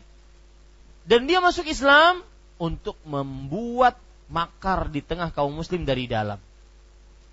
Nah, para ikhwan yang dirahmati oleh Allah Subhanahu wa taala, inilah kaum Rafidhah yang mereka itu seburuk-buruk kelompok Islam. Ya, seburuk-buruk kelompok Islam. Dan kalau kita perhatikan, Bapak Ibu saudara-saudari yang dimuliakan oleh Allah, salah satu kesalahan Abdullah bin Sabah adalah sikap mengkultuskan Ali bin Abi Thalib mengkultuskan Ali bin Abi Thalib. Sampai-sampai dia mengatakan antallah haqqan. Wahai Ali engkaulah Allah yang sebenarnya. Dan itu yang dilakukan oleh kaum Rafidah di zaman sekarang. Mereka mengatakan bahwa Tuhan yang kita sembah tidak sama dengan Tuhan mereka. Nabi yang kita jadikan panutan tidak sama dengan Nabi mereka. Oh agama apa? Maka ini para ikhwan yang dirahmati oleh Allah Subhanahu wa taala. Dan kalau ada yang mengira, lihat, Perhatikan. Ketika kita mengadakan kajian di e, Masjid Hasanuddin Majdi, maka beberapa media online yang ada di Banjarmasin ini mengatakan bahwa Banjarmasin kemasukan kaum takfiri, suka mengkafirkan umat Islam, menuduh kita. Maka jawabannya mudah. Orang-orang Rafidhah yang mengkafirkan para sahabat. Jangan manusia biasa. Para sahabat dikafirkan oleh mereka. Mereka mengatakan bahwasanya seluruh sahabat Nabi kafir kecuali cuma enam orang. Mengkafirkan kaum muslim lebih rendah dibandingkan mengkafirkan para sahabat. Mereka asli takfir. Mereka adalah pelaku pengkafiran kaum muslim. Maka para ikhwah jangan tertipu dengan slogan-slogan cinta ahlul bait, cinta ahlul bait. Ini penipu ya? Penipu. Dan para ikhwan yang dirahmati oleh Allah Subhanahu wa taala asal mereka di sini. Abdullah bin Sabah yang membuat apa? Kelompok akhirnya menjadi kaum Rafidhah. Yang mereka itu hulu kepada Ali bin Abi Thalib radhiyallahu anhu. Maka Ali bin Abi Thalib radhiyallahu anhu pun membuat parit. Kemudian dimasukkan orang tersebut kemudian dibakar dengan kayu bakar. Ya, meskipun sebagian sahabat menolaknya karena tidak la uh, yu'adzibu binar illa rabbun. Tidak ada yang menyiksa dengan api kecuali kecuali Robnya api. Itu Allah Subhanahu wa taala. Akan tetapi Abdullah bin Sabah kabur dan juga dan dia pergi ke Mesir kemudian menyebarkan dakwahnya di sana.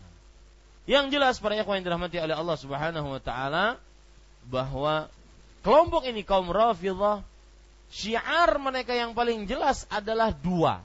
Kemunafikan dan sikap hulu. Garis bawah itu baik-baik.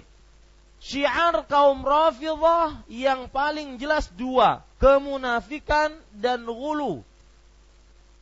Ya, kemunafikan bermuka dua apa yang dikatakan tidak apa tidak seperti yang diucapkan dalam hati. Tidak seperti yang terbesit dalam hati.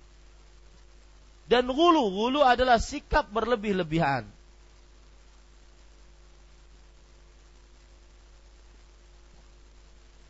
Salah satu bentuk sikap berlebih-lebihan mereka adalah mereka meyakini ada 12 imam.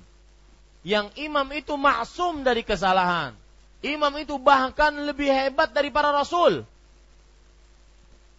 Imam itu bisa yudirul kaun, bisa mengatur alam semesta. Ya. Ini hulu terhadap imam. Ini para ikhwan yang dirahmati oleh Allah Subhanahu wa taala. Dan mereka mengatakan bahwasanya imam mereka itu sampai kepada derajat yang tidak sampai nabi dan malaikat ke sana.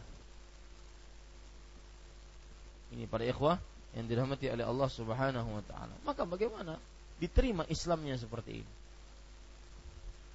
Makanya lihat perhatikan perkataan Syekhul Islam Taimiyah. Beliau mengatakan innahum asyaddun nasi dararan 'alal Islam. Mereka adalah makhluk yang paling berbahaya atas Islam. Wa annahum hajarul masajid wa ammarul masahid. Dan mereka menjauhkan manusia dari masjid dan memakmurkan kuburan-kuburan. Itu yang terjadi pada mereka. Ya. Makanya pada ikhwan yang dirahmati oleh Allah, penulis condong kepada masalah ini. Rangkuman yang ke-11 atau kandungan ke-11 ini bahwa khutbah Rasul SAW membantah dua kaum paling sesat dalam Islam. Dua kaum paling terburuk dalam Islam. Kaum Rafidah yang pertama dan yang kedua kaum Jahmiyah. Ini para ikhwah yang dirahmati oleh Allah Subhanahu wa taala. Lihat saja di negara-negara mereka bahwasanya para ikhwah yang dirahmati oleh Allah Subhanahu wa taala kaum Rafidhah mereka itu mengagungkan kubur lebih daripada masjid. Kuburan lebih menarik, lebih uh, indah, lebih mewah dari masjid. Ya. Maka hati-hati jangan sampai kita seperti orang-orang Rafidhah. Kadang-kadang masjid sekedarnya masjid kotor, bau, tapi kuburan mewah, ber AC, ya, karpetnya tebal. Kalau masuk kuburan yang dianggap keramat, itu masuknya sambil nunduk jalan. Kalau keluar, keluarnya dengan jalan mundur. Sampai di depan pintu pekuburan, memberikan salam. Di masjid nggak pernah. Masuk masjid asal duduk nggak pernah tahiyatul masjid. Rumah Allah ya akhi. Lihat Rasulullah SAW dengan hadis yang begitu jelas, sejelas matahari siang bolong. Nabi Muhammad SAW bersabda, Ahabul biladi ilallah masajiduha. Daerah yang paling dicintai oleh Allah masjid-masjidnya, bukan kuburan-kuburannya. Maka ini pada ikhwan yang dirahmati oleh Allah Subhanahu wa taala.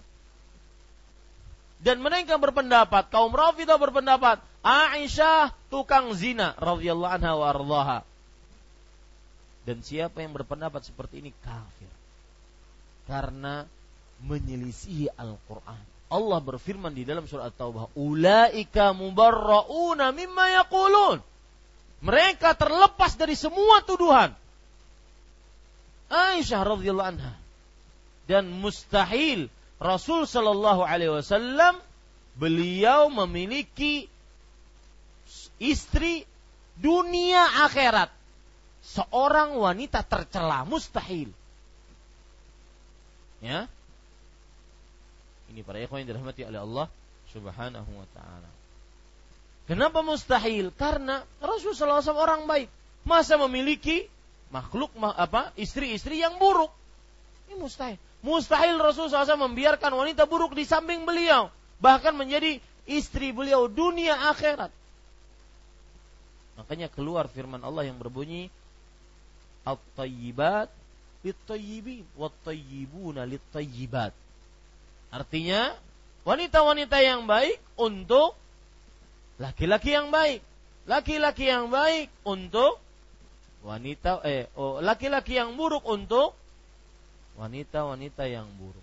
Ada pertanyaan, Ustadz, saya ngaji, saya menjadi istri yang salihah. Tapi suami saya nggak sholat, suami saya maksiat, berarti saya ini wanita buruk dong Ustaz, berdasarkan ayat. Paham pertanyaannya? Ingin jawabannya? Kalau ada yang bertanya saya jawab. Baik, cukup waktunya karena saya tidak mau terlalu malam. E, masalah jahmiyah panjang saya akan jelaskan minggu depan kalau kita masih hidup diberikan kehidupan oleh Allah Subhanahu wa taala. Ini yang bisa saya sampaikan wa sallallahu nabi Muhammad walhamdulillahi rabbil alamin. Nah. Silahkan jika ada yang ingin bertanya.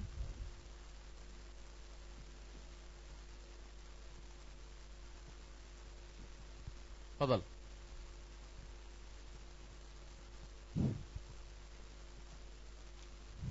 Ustaz, Ya, mana? Mana yang bertanya? Kanan, kiri? Kanan saya dulu. Ya, Pak siapa? Silahkan, silahkan yang sudah pegang silahkan. Mas Daeng. khair atas kesempatan yang diberikan. Waalaikumsalam. Lama Mas Daeng nggak bertanya ini. Nah. Yang pertama, uh, tadi kan seburuk-buruk manusia uh, ketika masih hidup di hari kiamat e, antara lain karena mereka ini menyaksikan huru hara di hari kiamat. E, jadi sesial-sial manusia. Apakah yang sudah meninggal Ustaz? Apakah yang sudah meninggal tidak menyaksikan huru hara hari kiamat seperti gunung berterbangan, seperti bulu ayam dan sebagainya? Itu yang pertama. Terus yang kedua, uh, mengenai sekarat Rasulullah. Jadi kami membaca di riwayat hidup Rasulullah tulisan Muhammad Husin Haikal. Kami pernah tanyakan juga ini tapi belum dijawab sama ustadz yang lain. Ah begini. Jadi penyakit Rasulullah yang parah, panas sampai pingsan itu itu beberapa hari, antara lain tadi lima hari, beberapa hari Rasulullah sebelum meninggal. Jadi waktu itu berkumpul seluruh sahabat bahkan pasukan yang menyerbu ke Romawi tidak jadi. Ah, tetapi sekitar dua hari. Jadi hadis yang disebutkan tadi sebenarnya tidak bertentangan sama sekali. Kenapa? Karena dua hari, dua hari Rasulullah menjelang meninggal sekitar dua hari itu beliau segar, segar bugar.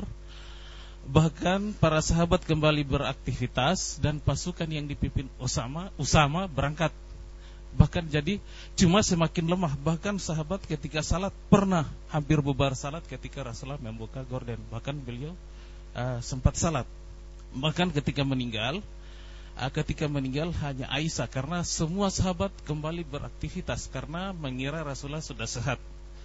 Jadi hadis tadi jadi hanya menjelang sakarat di situ Rasulullah menyaka, eh, sakit berlebihan tapi begitu menjelang dicabut nyawa beliau di situ eh, apa? Eh, beliau dalam keadaan apa? Eh, seperti segar bugar. Jadi dalam keadaan apa namanya atau namanya tapi dalam keadaan seperti hadis dicabut apa nyawa dari apa dari adonan tadi atau teko apa. Jadi gitu aja tuh mohon penjelasan jadi kami apa hadis ini eh, menurut buku itu kan hadis yang sahih mohon penjelasan Ustaz. Iya Bismillah Alhamdulillah wassalatu wassalamu ala Rasulillah. Pertanyaan kedua bapak-bapak paham nggak? Baik Pertanyaan pertama tentang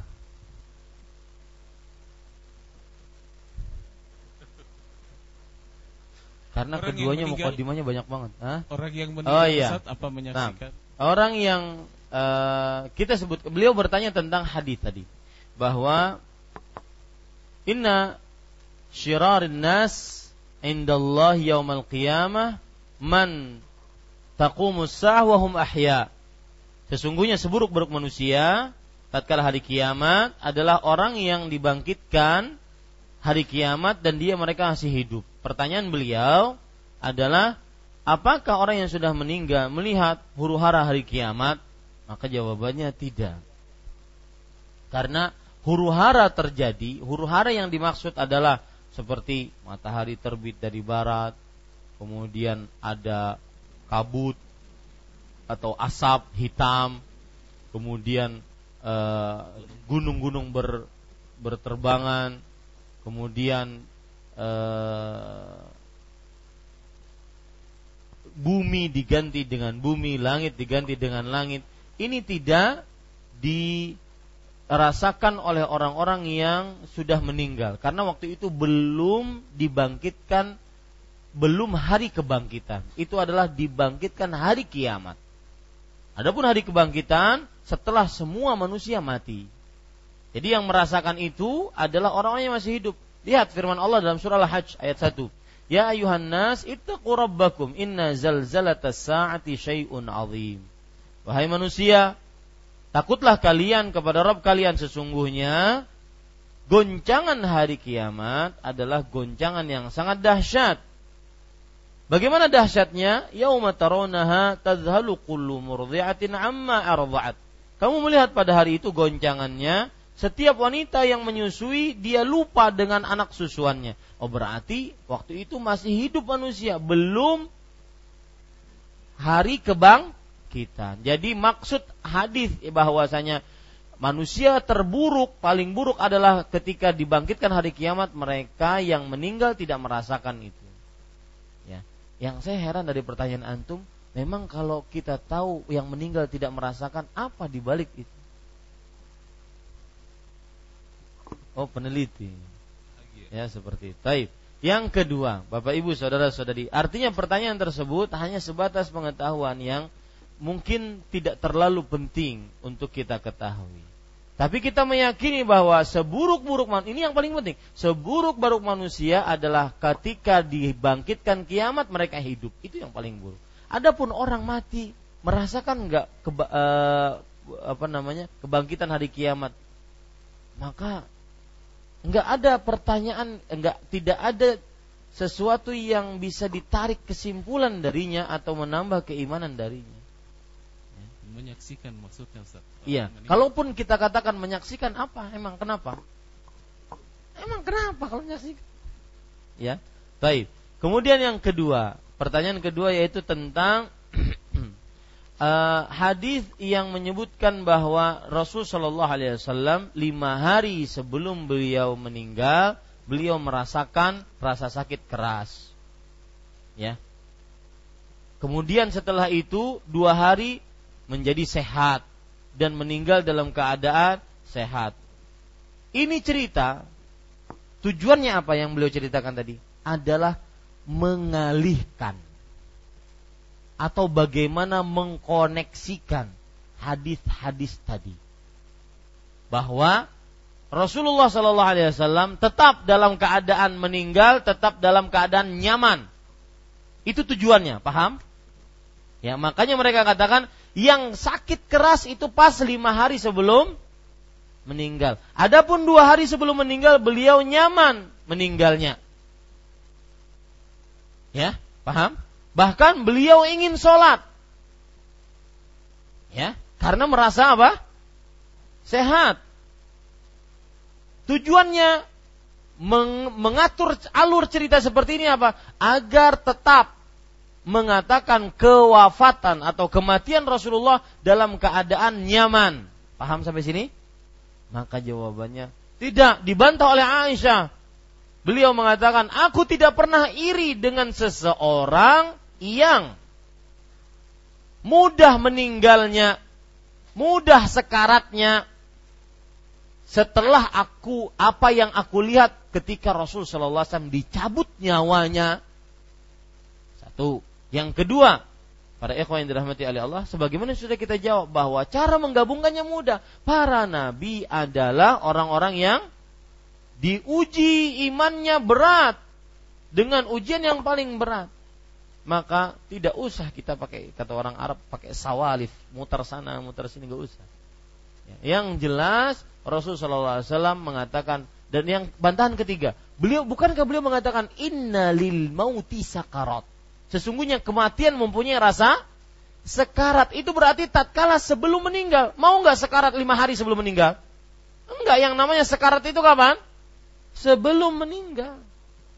Nah demikian. Wallahu a'lam. Kata sekarat di dalam bahasa Arab, di dalam bahasa Al-Qur'an juga dengan kata ghamarat, fi ghamaratil maut. Ya, itu uh, salah satu dari e, sinonimnya sekarat. Dan itu semuanya menunjukkan kepada syiddah, berat, sulit tatkala dicabut nyawa. Dan ini tidak mengurangi kedudukan Rasul Shallallahu Alaihi Wasallam. Jadi kalau ada orang yang mengatakan bahwa oh kalau begitu sama dengan dengan orang kafir meninggalnya sakit juga, maka kita katakan tidak. Beliau diuji untuk meninggikan derajat beliau. Sedangkan orang kafir disakiti tatkala dicabut nyawanya karena dosanya. Beda dua hal. Bisa dipahami ya? Allahu alam. Assalamualaikum Waalaikumsalam warahmatullah Rasulullah Shallallahu Alaihi Wasallam meninggal dunia di rumah Ummul Mukminin Aisyah radhiyallahu anha. Apakah setelah itu Aisyah radhiyallahu anha tetap tinggal di rumahnya seatap dengan kuburan Rasul Sallallahu Alaihi Wasallam? Iya betul. Bahkan diceritakan Aisyah radhiyallahu anha mengatakan bahwa ketika beliau dikuburkan di kubur di kamarku maka aku mengganti baju sebagaimana biasa. Tapi ketika Abu Bakar dikuburkan aku pun berganti baju sebagaimana biasa karena itu bapakku. Haja zauji wa abi. Ini adalah bapakku dan suamiku. Tapi ketika dikubur Umar, maka beliau menutup dirinya, menunjukkan Aisyah pun tinggal di situ. Lalu pertanyaan di balik ini apa? Hah? Maka sholatnya pada ikhwan yang dirahmati oleh Allah Subhanahu wa taala ini adalah salah satu yang Aisyah tidak bisa dia beliau mengelak dari situ bahwasanya beliau akan tetap sholat di kamar beliau dan bukan di kuburan Rasulullah Sallallahu Alaihi Wasallam. Boleh dikatakan sebagai kekhususan yang dimiliki oleh Aisyah karena al-anbiya tudfanuna haitsu matu. Para nabi dikuburkan di mana pun mereka meninggal. Wallahu a'lam. Apakah suami yang kerap melakukan maksiat merupakan jaminan bagi bagaimana sebenarnya istri? Walaupun istri sudah sering menasehatinya, Bukankah wanita yang baik itu untuk laki-laki yang baik dan wanita yang keji untuk laki-laki yang keji? Ditanya juga ini. Bagaimana jawabannya? Mudah. Jawabannya ada dua. Yang pertama, ayatnya gimana, Mas? Saya takut salah. Ayat berapa, Ayanda? Hah? An-Nur? Ayat 2 dan 3. Al-khabithat lil khabithin wal khabith wat tayyibat lit tayyibin. Sebentar ya.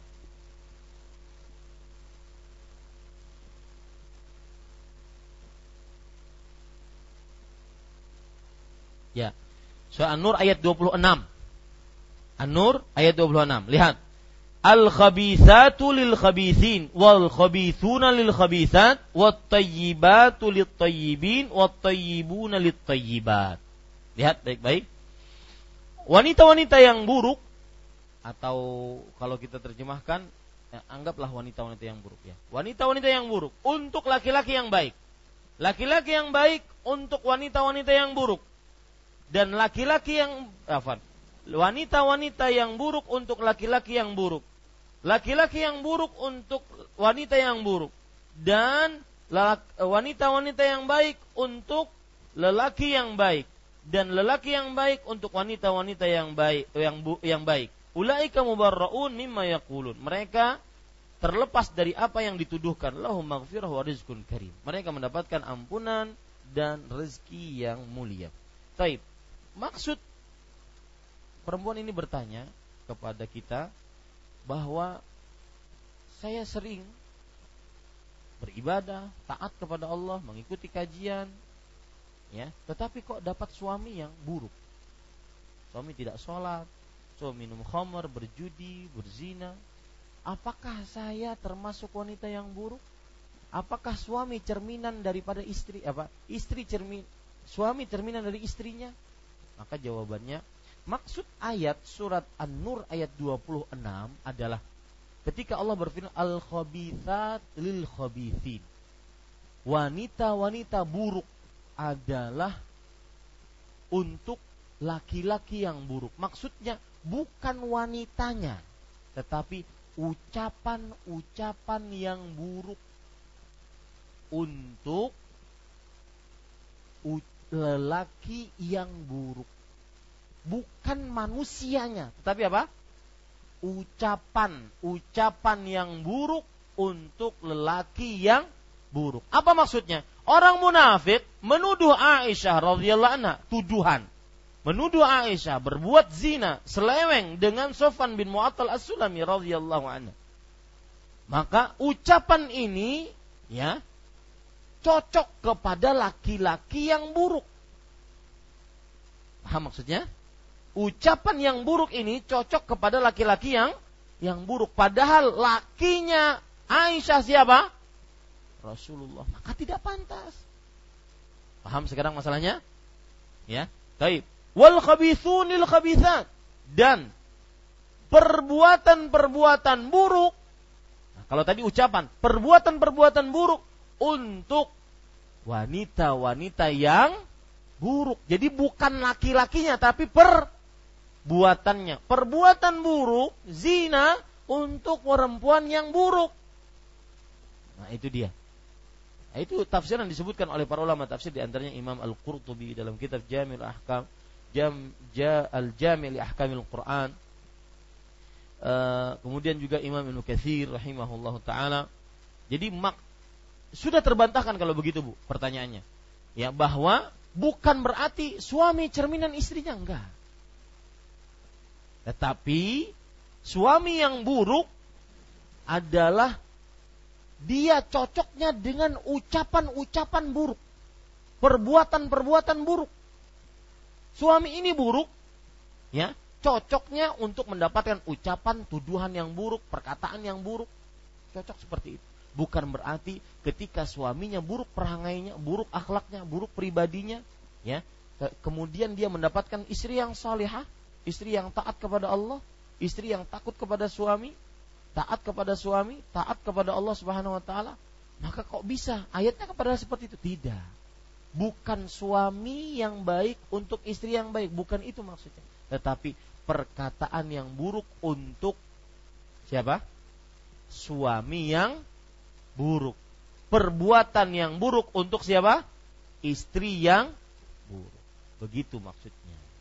Jadi tenang saja Ibu, kalau seandainya suaminya melakukan keburukan, akhlak yang buruk, ya, misalkan tidak sholat, kemudian berkaitan dengan akidah, akhlak uh, akidah buruk seperti main jud, main syirik, jimat, dukun, akidah buruk. Ibadah buruk bagaimana? Tidak sholat, tidak puasa, ya. Akhlak buruk bagaimana? KDRT, tidak menafkahi, ya, berzina, minum khamar, berjudi, bunuh, ini akhlak buruk.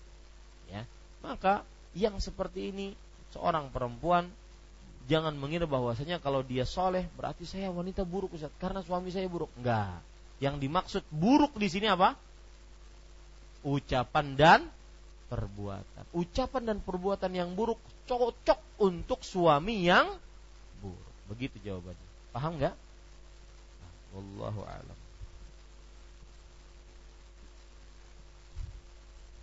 Berikut gambar musola di sekitar rumah saya yang berdekatan dengan alkah kuburan. Digambar sidin. Apakah gambar di atas termasuk yang dilarang atau dibolehkan saja sholat di musola tersebut? Sama gambarnya dengan gambar yang saya gambar tadi, ya. Sama gambarnya dengan gambar yang saya gambar tadi. Nah, e, kalau seandainya, ya, di arah kiblat tersebut jarak antara dinding masjid dengan kuburan tidak ada pembatas, artinya masih satu tanah, maka haram sholat di musola tersebut. Wallahu a'lam. Baik. Para ikhwan yang dirahmati oleh Allah Subhanahu wa taala, insyaallah pada tanggal saya eh, atas nama Yayasan Panitia Tetap Daurah uh, Yayasan Al-Um Banjarmasin dan mohon minta izin kepada bapak-bapak yayasan untuk mengumumkan bahwa ini karena diminta oleh panitia tadaurah untuk mengumumkan bahwa eh, tanggal 21 22 kalau tidak salah ada kajian eh, tablik akbar dengan tiga ustadz. Yang pertama Ustadz saya Ustadz Muhammad Arifin Badri Hafizahullah Ta'ala. Kemudian yang kedua Ustadz Khalid Syamhudi, kemudian yang ketiga Ustadz Amin Nurbai. Mereka ini akan mengisi di masjid kita, di masjid Imam Syafi'i dan pengumumannya nanti insya Allah akan tersebar di tengah uh, bapak jamaah sekalian, bapak ibu saudara-saudara sekalian. Dan uh, kegiatan ini akan mendatangkan tamu-tamu besar, tamu-tamu banyak dari luar daerah. Maka siapa yang ingin mendonasikan dananya untuk kegiatan ini maka dipersilahkan. Dan insya Allah penggalangan dana bisa nanti diumumkan habis sholat langsung oleh panitia tetap. Daurah mudah-mudahan bisa bermanfaat. Dan uh, Rasul Shallallahu Alaihi Wasallam bersabda mandalla ala khairin falahu ajri fa'ili barang siapa yang mengajak kepada kebaikan maka dia adalah pelaku seperti dia mendapatkan pahala seperti pelaku kebaikan tersebut. Maka siapa yang memfasilitasi untuk sebuah kegiatan ibadah terutama menuntut ilmu maka ini termasuk daripada amal ibadah yang sangat luar biasa. Wallahu alam. Nah ada lagi?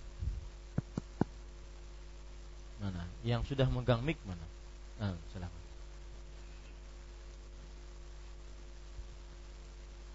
Assalamualaikum warahmatullahi wabarakatuh. Waalaikumsalam. Eh, maaf, Ustaz, pertanyaannya titipan aja. Pertanyaan Pian nggak ada apa-apa juga. Uh, ini pakai kilat patas tadi kayaknya. Pertama ada seorang hewan tuh rumahnya jauh, cukup jauh dengan masjid sunnah. Tetapi dia berdekatan dengan masjid yang mana masjid itu ada kuburan. Apakah dia dibenarkan un untuk sholat di rumah aja? Itu yang pertama. Yang kedua mohon maaf sebenarnya tadi saudara kita Samla sah siapa? Salman Hafizullah. Semoga Allah menjaga beliau. Tadi ada mengangkat beliau nama Muhammad Husin Haikal. Di dalam membaca beliau membaca di dalam kitab riwayat uh, riwayat Nabi ya. Hmm. Afwan kalau saya salah kebetulan saya sudah membaca buku itu dan saya sudah bakar bukunya karena bukunya itu adalah penerbitnya Lentera Lentera di, disinyalir para ustadz kita dan para ulama itu adalah penerbit-penerbit yang disinyalir adalah dari orang-orang Syiah. Terima kasih. Uh, yang pertama tentang sholat tadi, Bismillah, Alhamdulillah, wassalatu wassalamu Rasulillah. Maka jika tidak ada masjid yang tidak ada kuburannya, maka tetap tidak boleh sholat di dalamnya. Karena mendahulukan larangan lebih utama dibandingkan mengerjakan sebuah keutamaan, yaitu sholat di masjid. Dan terbukti tidak ada masjid yang misalkan di daerahnya tidak ada masjid yang tidak ada kuburannya maka dia boleh sholat di tempat lain baik di rumah ataupun di masjid yang lain. Wallahu alam. Nah untuk masalah yang uh, disebutkan oleh Mas Salman maka sudah saya jawab. Nah silakan. Pak sebenarnya Assalamualaikum. Waalaikumsalam. Ini permintaan istri saya Pak Ustadz. Uh, pengen penjelasan apa yang dilakukan sebelum orang meninggal diberangkatkan ke kuburan amalan apa gitu. Yang amalan selama ini kan apa? membaca Al-Qur'an gitu amalan apa? Yang dilakukan sebelum uh, orang meninggal diberangkatkan ke kuburan diberangkatkan ke kuburan. Iya. Baik. Bismillah, Alhamdulillah, wassalatu wassalamu rasulillah uh, Perhatikan baik-baik Untuk penyelenggaraan jenazah Alhamdulillah Islam itu agama yang jelas yang rinci, sempurna, maka tidaklah kita susah-susah untuk mencari uh, hal-hal uh, yang bisa kita kerjakan tatkala melakukan perihal-perihal dalam agama, termasuk di dalamnya penyelenggaraan jenazah. Maka saya akan run sedikit ringkas untuk penyelenggaraan jenazah. Ketika seorang meninggal, maka dianjurkan untuk mengucapkan innalillah wa inna ilaihi raji'un. Kemudian dia dianjurkan untuk mengucapkan Allahumma jurni fi musibati hadhihi. Ya Allah, berikanlah aku pahala di dalam musibah aku ini. Wakhlif li khairan minha dan gantikan yang lebih baik darinya. Ini doa tatkala kita mendapati seorang yang meninggal dari keluarga kita dan itu salah satu amalan yang sangat utama. Inna lillah wa inna ilaihi raji'un. Kemudian setelah itu kita mendoakan Allahumma jurni fi musibati hadhi. Ya Allah berikan aku pahala dalam musibahku ini. Wa khlifli khairan minha dan gantikan aku yang lebih baik darinya. Kemudian setelah itu, jika matanya terbelalak mayat tersebut, maka itu tidak menunjukkan bahwa si mayat meninggal dalam keadaan suul khatimah. Karena Rasulullah SAW ketika melihat Abu Salamah radhiyallahu anhu meninggal, beliau mengatakan, "Innal mayyita idza qabida tabi'ahul basar. Innar ruha idza qabida tabi'ahul basar. Sesungguhnya ruh jika ditarik maka akan diikuti oleh mata. Dan malaikat maut mencabut ruhnya dari arah kepala. Ya sebagaimana dalam hadis-hadis sahih dari arah kepala. Dicabut kemudian karena saking kerasnya pencabutan tersebut maka diikuti oleh mata. Kalau matanya terbelalak maka bukan tanda suul khatimah. Karena tidak ada dalil yang menunjukkan akan hal itu. Dan boleh untuk ditutup matanya. Ya makanya kalau di rumah sakit kadang-kadang diikat ya e, mulutnya mungkin nganga diikat matanya mungkin terbelalak ditutup ya ini salah satu yang bisa dikerjakan yaitu menutup mata apabila terbelalak dan menutup mulutnya apabila menganga kemudian setelah itu baru dilakukan proses pemandian. Ya, proses pemandian. Dan pemandian sebagaimana seseorang mandi wajib. Dimulai dengan wudhu, kemudian dimandikan sebagaimana seseorang mandi wajib. Kemudian setelah itu dikafani.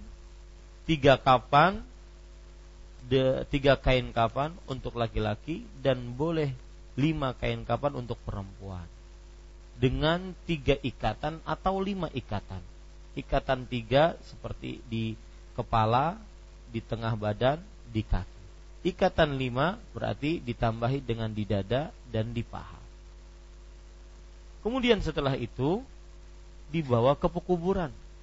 Kemudian ketika dibawa ke pekuburan, maka dimasukkan ke dalam kubur dari arah kaki. Dari arah kaki, kepalanya dulu dari arah kaki dengan mengucapkan bismillah wa ala millati Rasulillah. Kemudian setelah itu, kalau perempuan, eh afwan, disolatkan dulu ya. Salah saya. Setelah dimandikan, dikapani, kemudian disolatkan. Dan salah satu amalan tatkala seseorang meninggal yang paling utama adalah disolatkan. Bahkan di sana hadis-hadis sahih bahwa apabila yang mensolatkan itu adalah lebih dari 40 maka dia akan mendapatkan kebaikan dan syafaat. Maka ini amalan dan itu tergantung amalan seseorang. Ya, amalan seseorang. Bahwasanya dia bisa e, mendapatkan syafaat ketika yang mensolatinya adalah lebih daripada 40 orang. Dan ucapan 40 itu tidak mesti harus begitu. Artinya kalau seandainya ada jenazah yang tidak disolatkan selama 40 maka tidak sah sholat jenazah. Tidak sebanyak 40 orang tidak sah sholat jenazah tidak tetapi itu adalah sebuah angka yang disebutkan oleh Rasulullah SAW untuk mendapatkan keutamaan baik kemudian setelah disolatkan maka tidak ada proses kecuali sholat. Ya. Tidak ada proses misalkan setelah e, disolatkan jenazah kemudian imamnya mengatakan ishadu ala hadzal mayit bi khair. Kemudian jamaah mengatakan khair. Ini belum ada contohnya dari Rasul Sallallahu Alaihi Wasallam. Ya, ini belum ada contohnya dari Rasul Sallallahu Alaihi Wasallam. Kemudian setelah itu, uh, sebelumnya, kenapa ada pendapat yang mengatakan seperti itu tadi, bahwa saksikanlah kepada mayat ini dengan baik. Maka orang-orang pun menjawab baik. Kenapa? Karena ada hadis yang menunjukkan akan hal itu, bahwa barang siapa uh, pernah Rasulullah SAW dilewatkan kepada beliau seorang mayat jenazah. Kemudian orang-orang memuji jenazah tersebut. Kata Rasulullah SAW, wajabat. Dia berhak. Kemudian kata para sahabat, eh, kemudian dilewatkan jenazah yang kedua. Orang-orang membenci, mencela jenazah tersebut. Maka Rasulullah SAW mengatakan, wajabat. Kalau tidak salah Abdullah bin Umar atau Umar bin Khattab memperhatikan, memperhatikan ucapan Rasul SAW tersebut. Kemudian beliau bertanya, apa maksud wajabat yang pertama, apa maksud wajabat yang kedua? Artinya dia berhak. Maka maksudnya dia berhak mendapatkan surga karena dipuji oleh manusia. Nah, itu dia. Makanya ada imam mengatakan setelah sholat jenazah, ishadu ala hadzal mayit bi khair. Saksikanlah atas mayat ini dengan baik. Padahal ya, itu pujian bukan diminta, tetapi memang timbul dari persaksian setiap manusia yang menyaksikan memang dia baik bukan diminta. Paham maksud saya? Bukan diminta. Ya. Dan kemudian di hadis di di akhir hadis tersebut Rasulullah SAW bersabda, "Antum syuhadaullahi fil ard." Kalian adalah saksi-saksi Allah di bumi.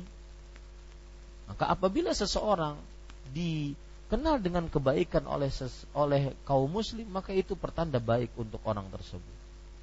Semoga menjadikan dia mempunyai tabungan amal saleh untuk orang tersebut.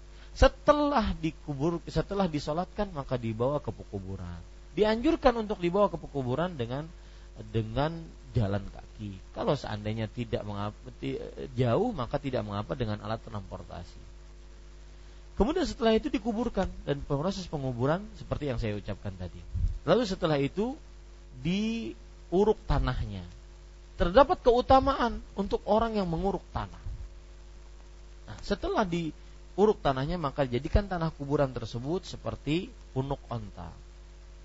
Ya. Kemudian setelah dikubur maka Rasulullah SAW bersabda bahwasanya uh, is'alu li akhikum tathbit fa innahu al-ana yus'al. Mintalah kepada kerabat kalian atau keluarga kalian atau saudara kalian yang sedang dikubur ini ketetapan hati untuk menjawab pertanyaan malaikat munkar dan nakir. Ini hadis menunjukkan bahwasanya tatkala orang sudah selesai dikubur langsung datang malaikat munkar dan nakir. Tidak seperti yang dikatakan oleh sebagian orang bahwa malaikat munkar dan nakir nunggu nunggu sampai orang-orang yang berziarah kubur yang menguburkan itu pulang. Nggak ada itu hadis. Ya, datang dikubur langsung. Sesungguhnya dia sekarang kata Rasulullah ditanya. Ya, apalagi sampai dikatakan bahwasanya malaikat mungkar dan nakir itu ngantri. Karena kuburannya tidak pernah sepi. Nah, ini penghinaan terhadap malaikat mungkar dan nakir. Ya. Kemudian para ikhwah perlu diyakini baik-baik. Setelah meninggal, tugas kita itu menjawab menjawab pertanyaan, bukan malah bertanya. Masa ada orang di zaman sekarang mengatakan, "Kamu malaikat nanya-nanya, saya ini jamaahnya Kiai si fulan." Enggak, ente itu tugasnya jawab. Bukan malah ngomong. Enggak. Ya, ini para ikhwan yang dirahmati oleh Allah. Maka seperti itu. Uh, maaf Pak Ustadz, uh, yang dimaksud istri saya itu waktu menunggu proses kayak mandi ya, kayak itu apa? semua prosesnya. Nah. berarti selain itu belum ada. Oh gitu. Nah. kan ada membaca Al-Quran ya itu semua prosesnya. Berarti selain itu belum ada dalilnya dari Rasulullah Sallallahu Alaihi Wasallam. Wallahu alam. Cukup kiranya. Nanti waktunya terlalu malam. Kita cukupkan dengan kafaratul majlis. Subhanakallah bihamdik. Asyhadu an la ilaha illa anta astaghfiruka wa atubu ilaik. Wassalamualaikum warahmatullahi wabarakatuh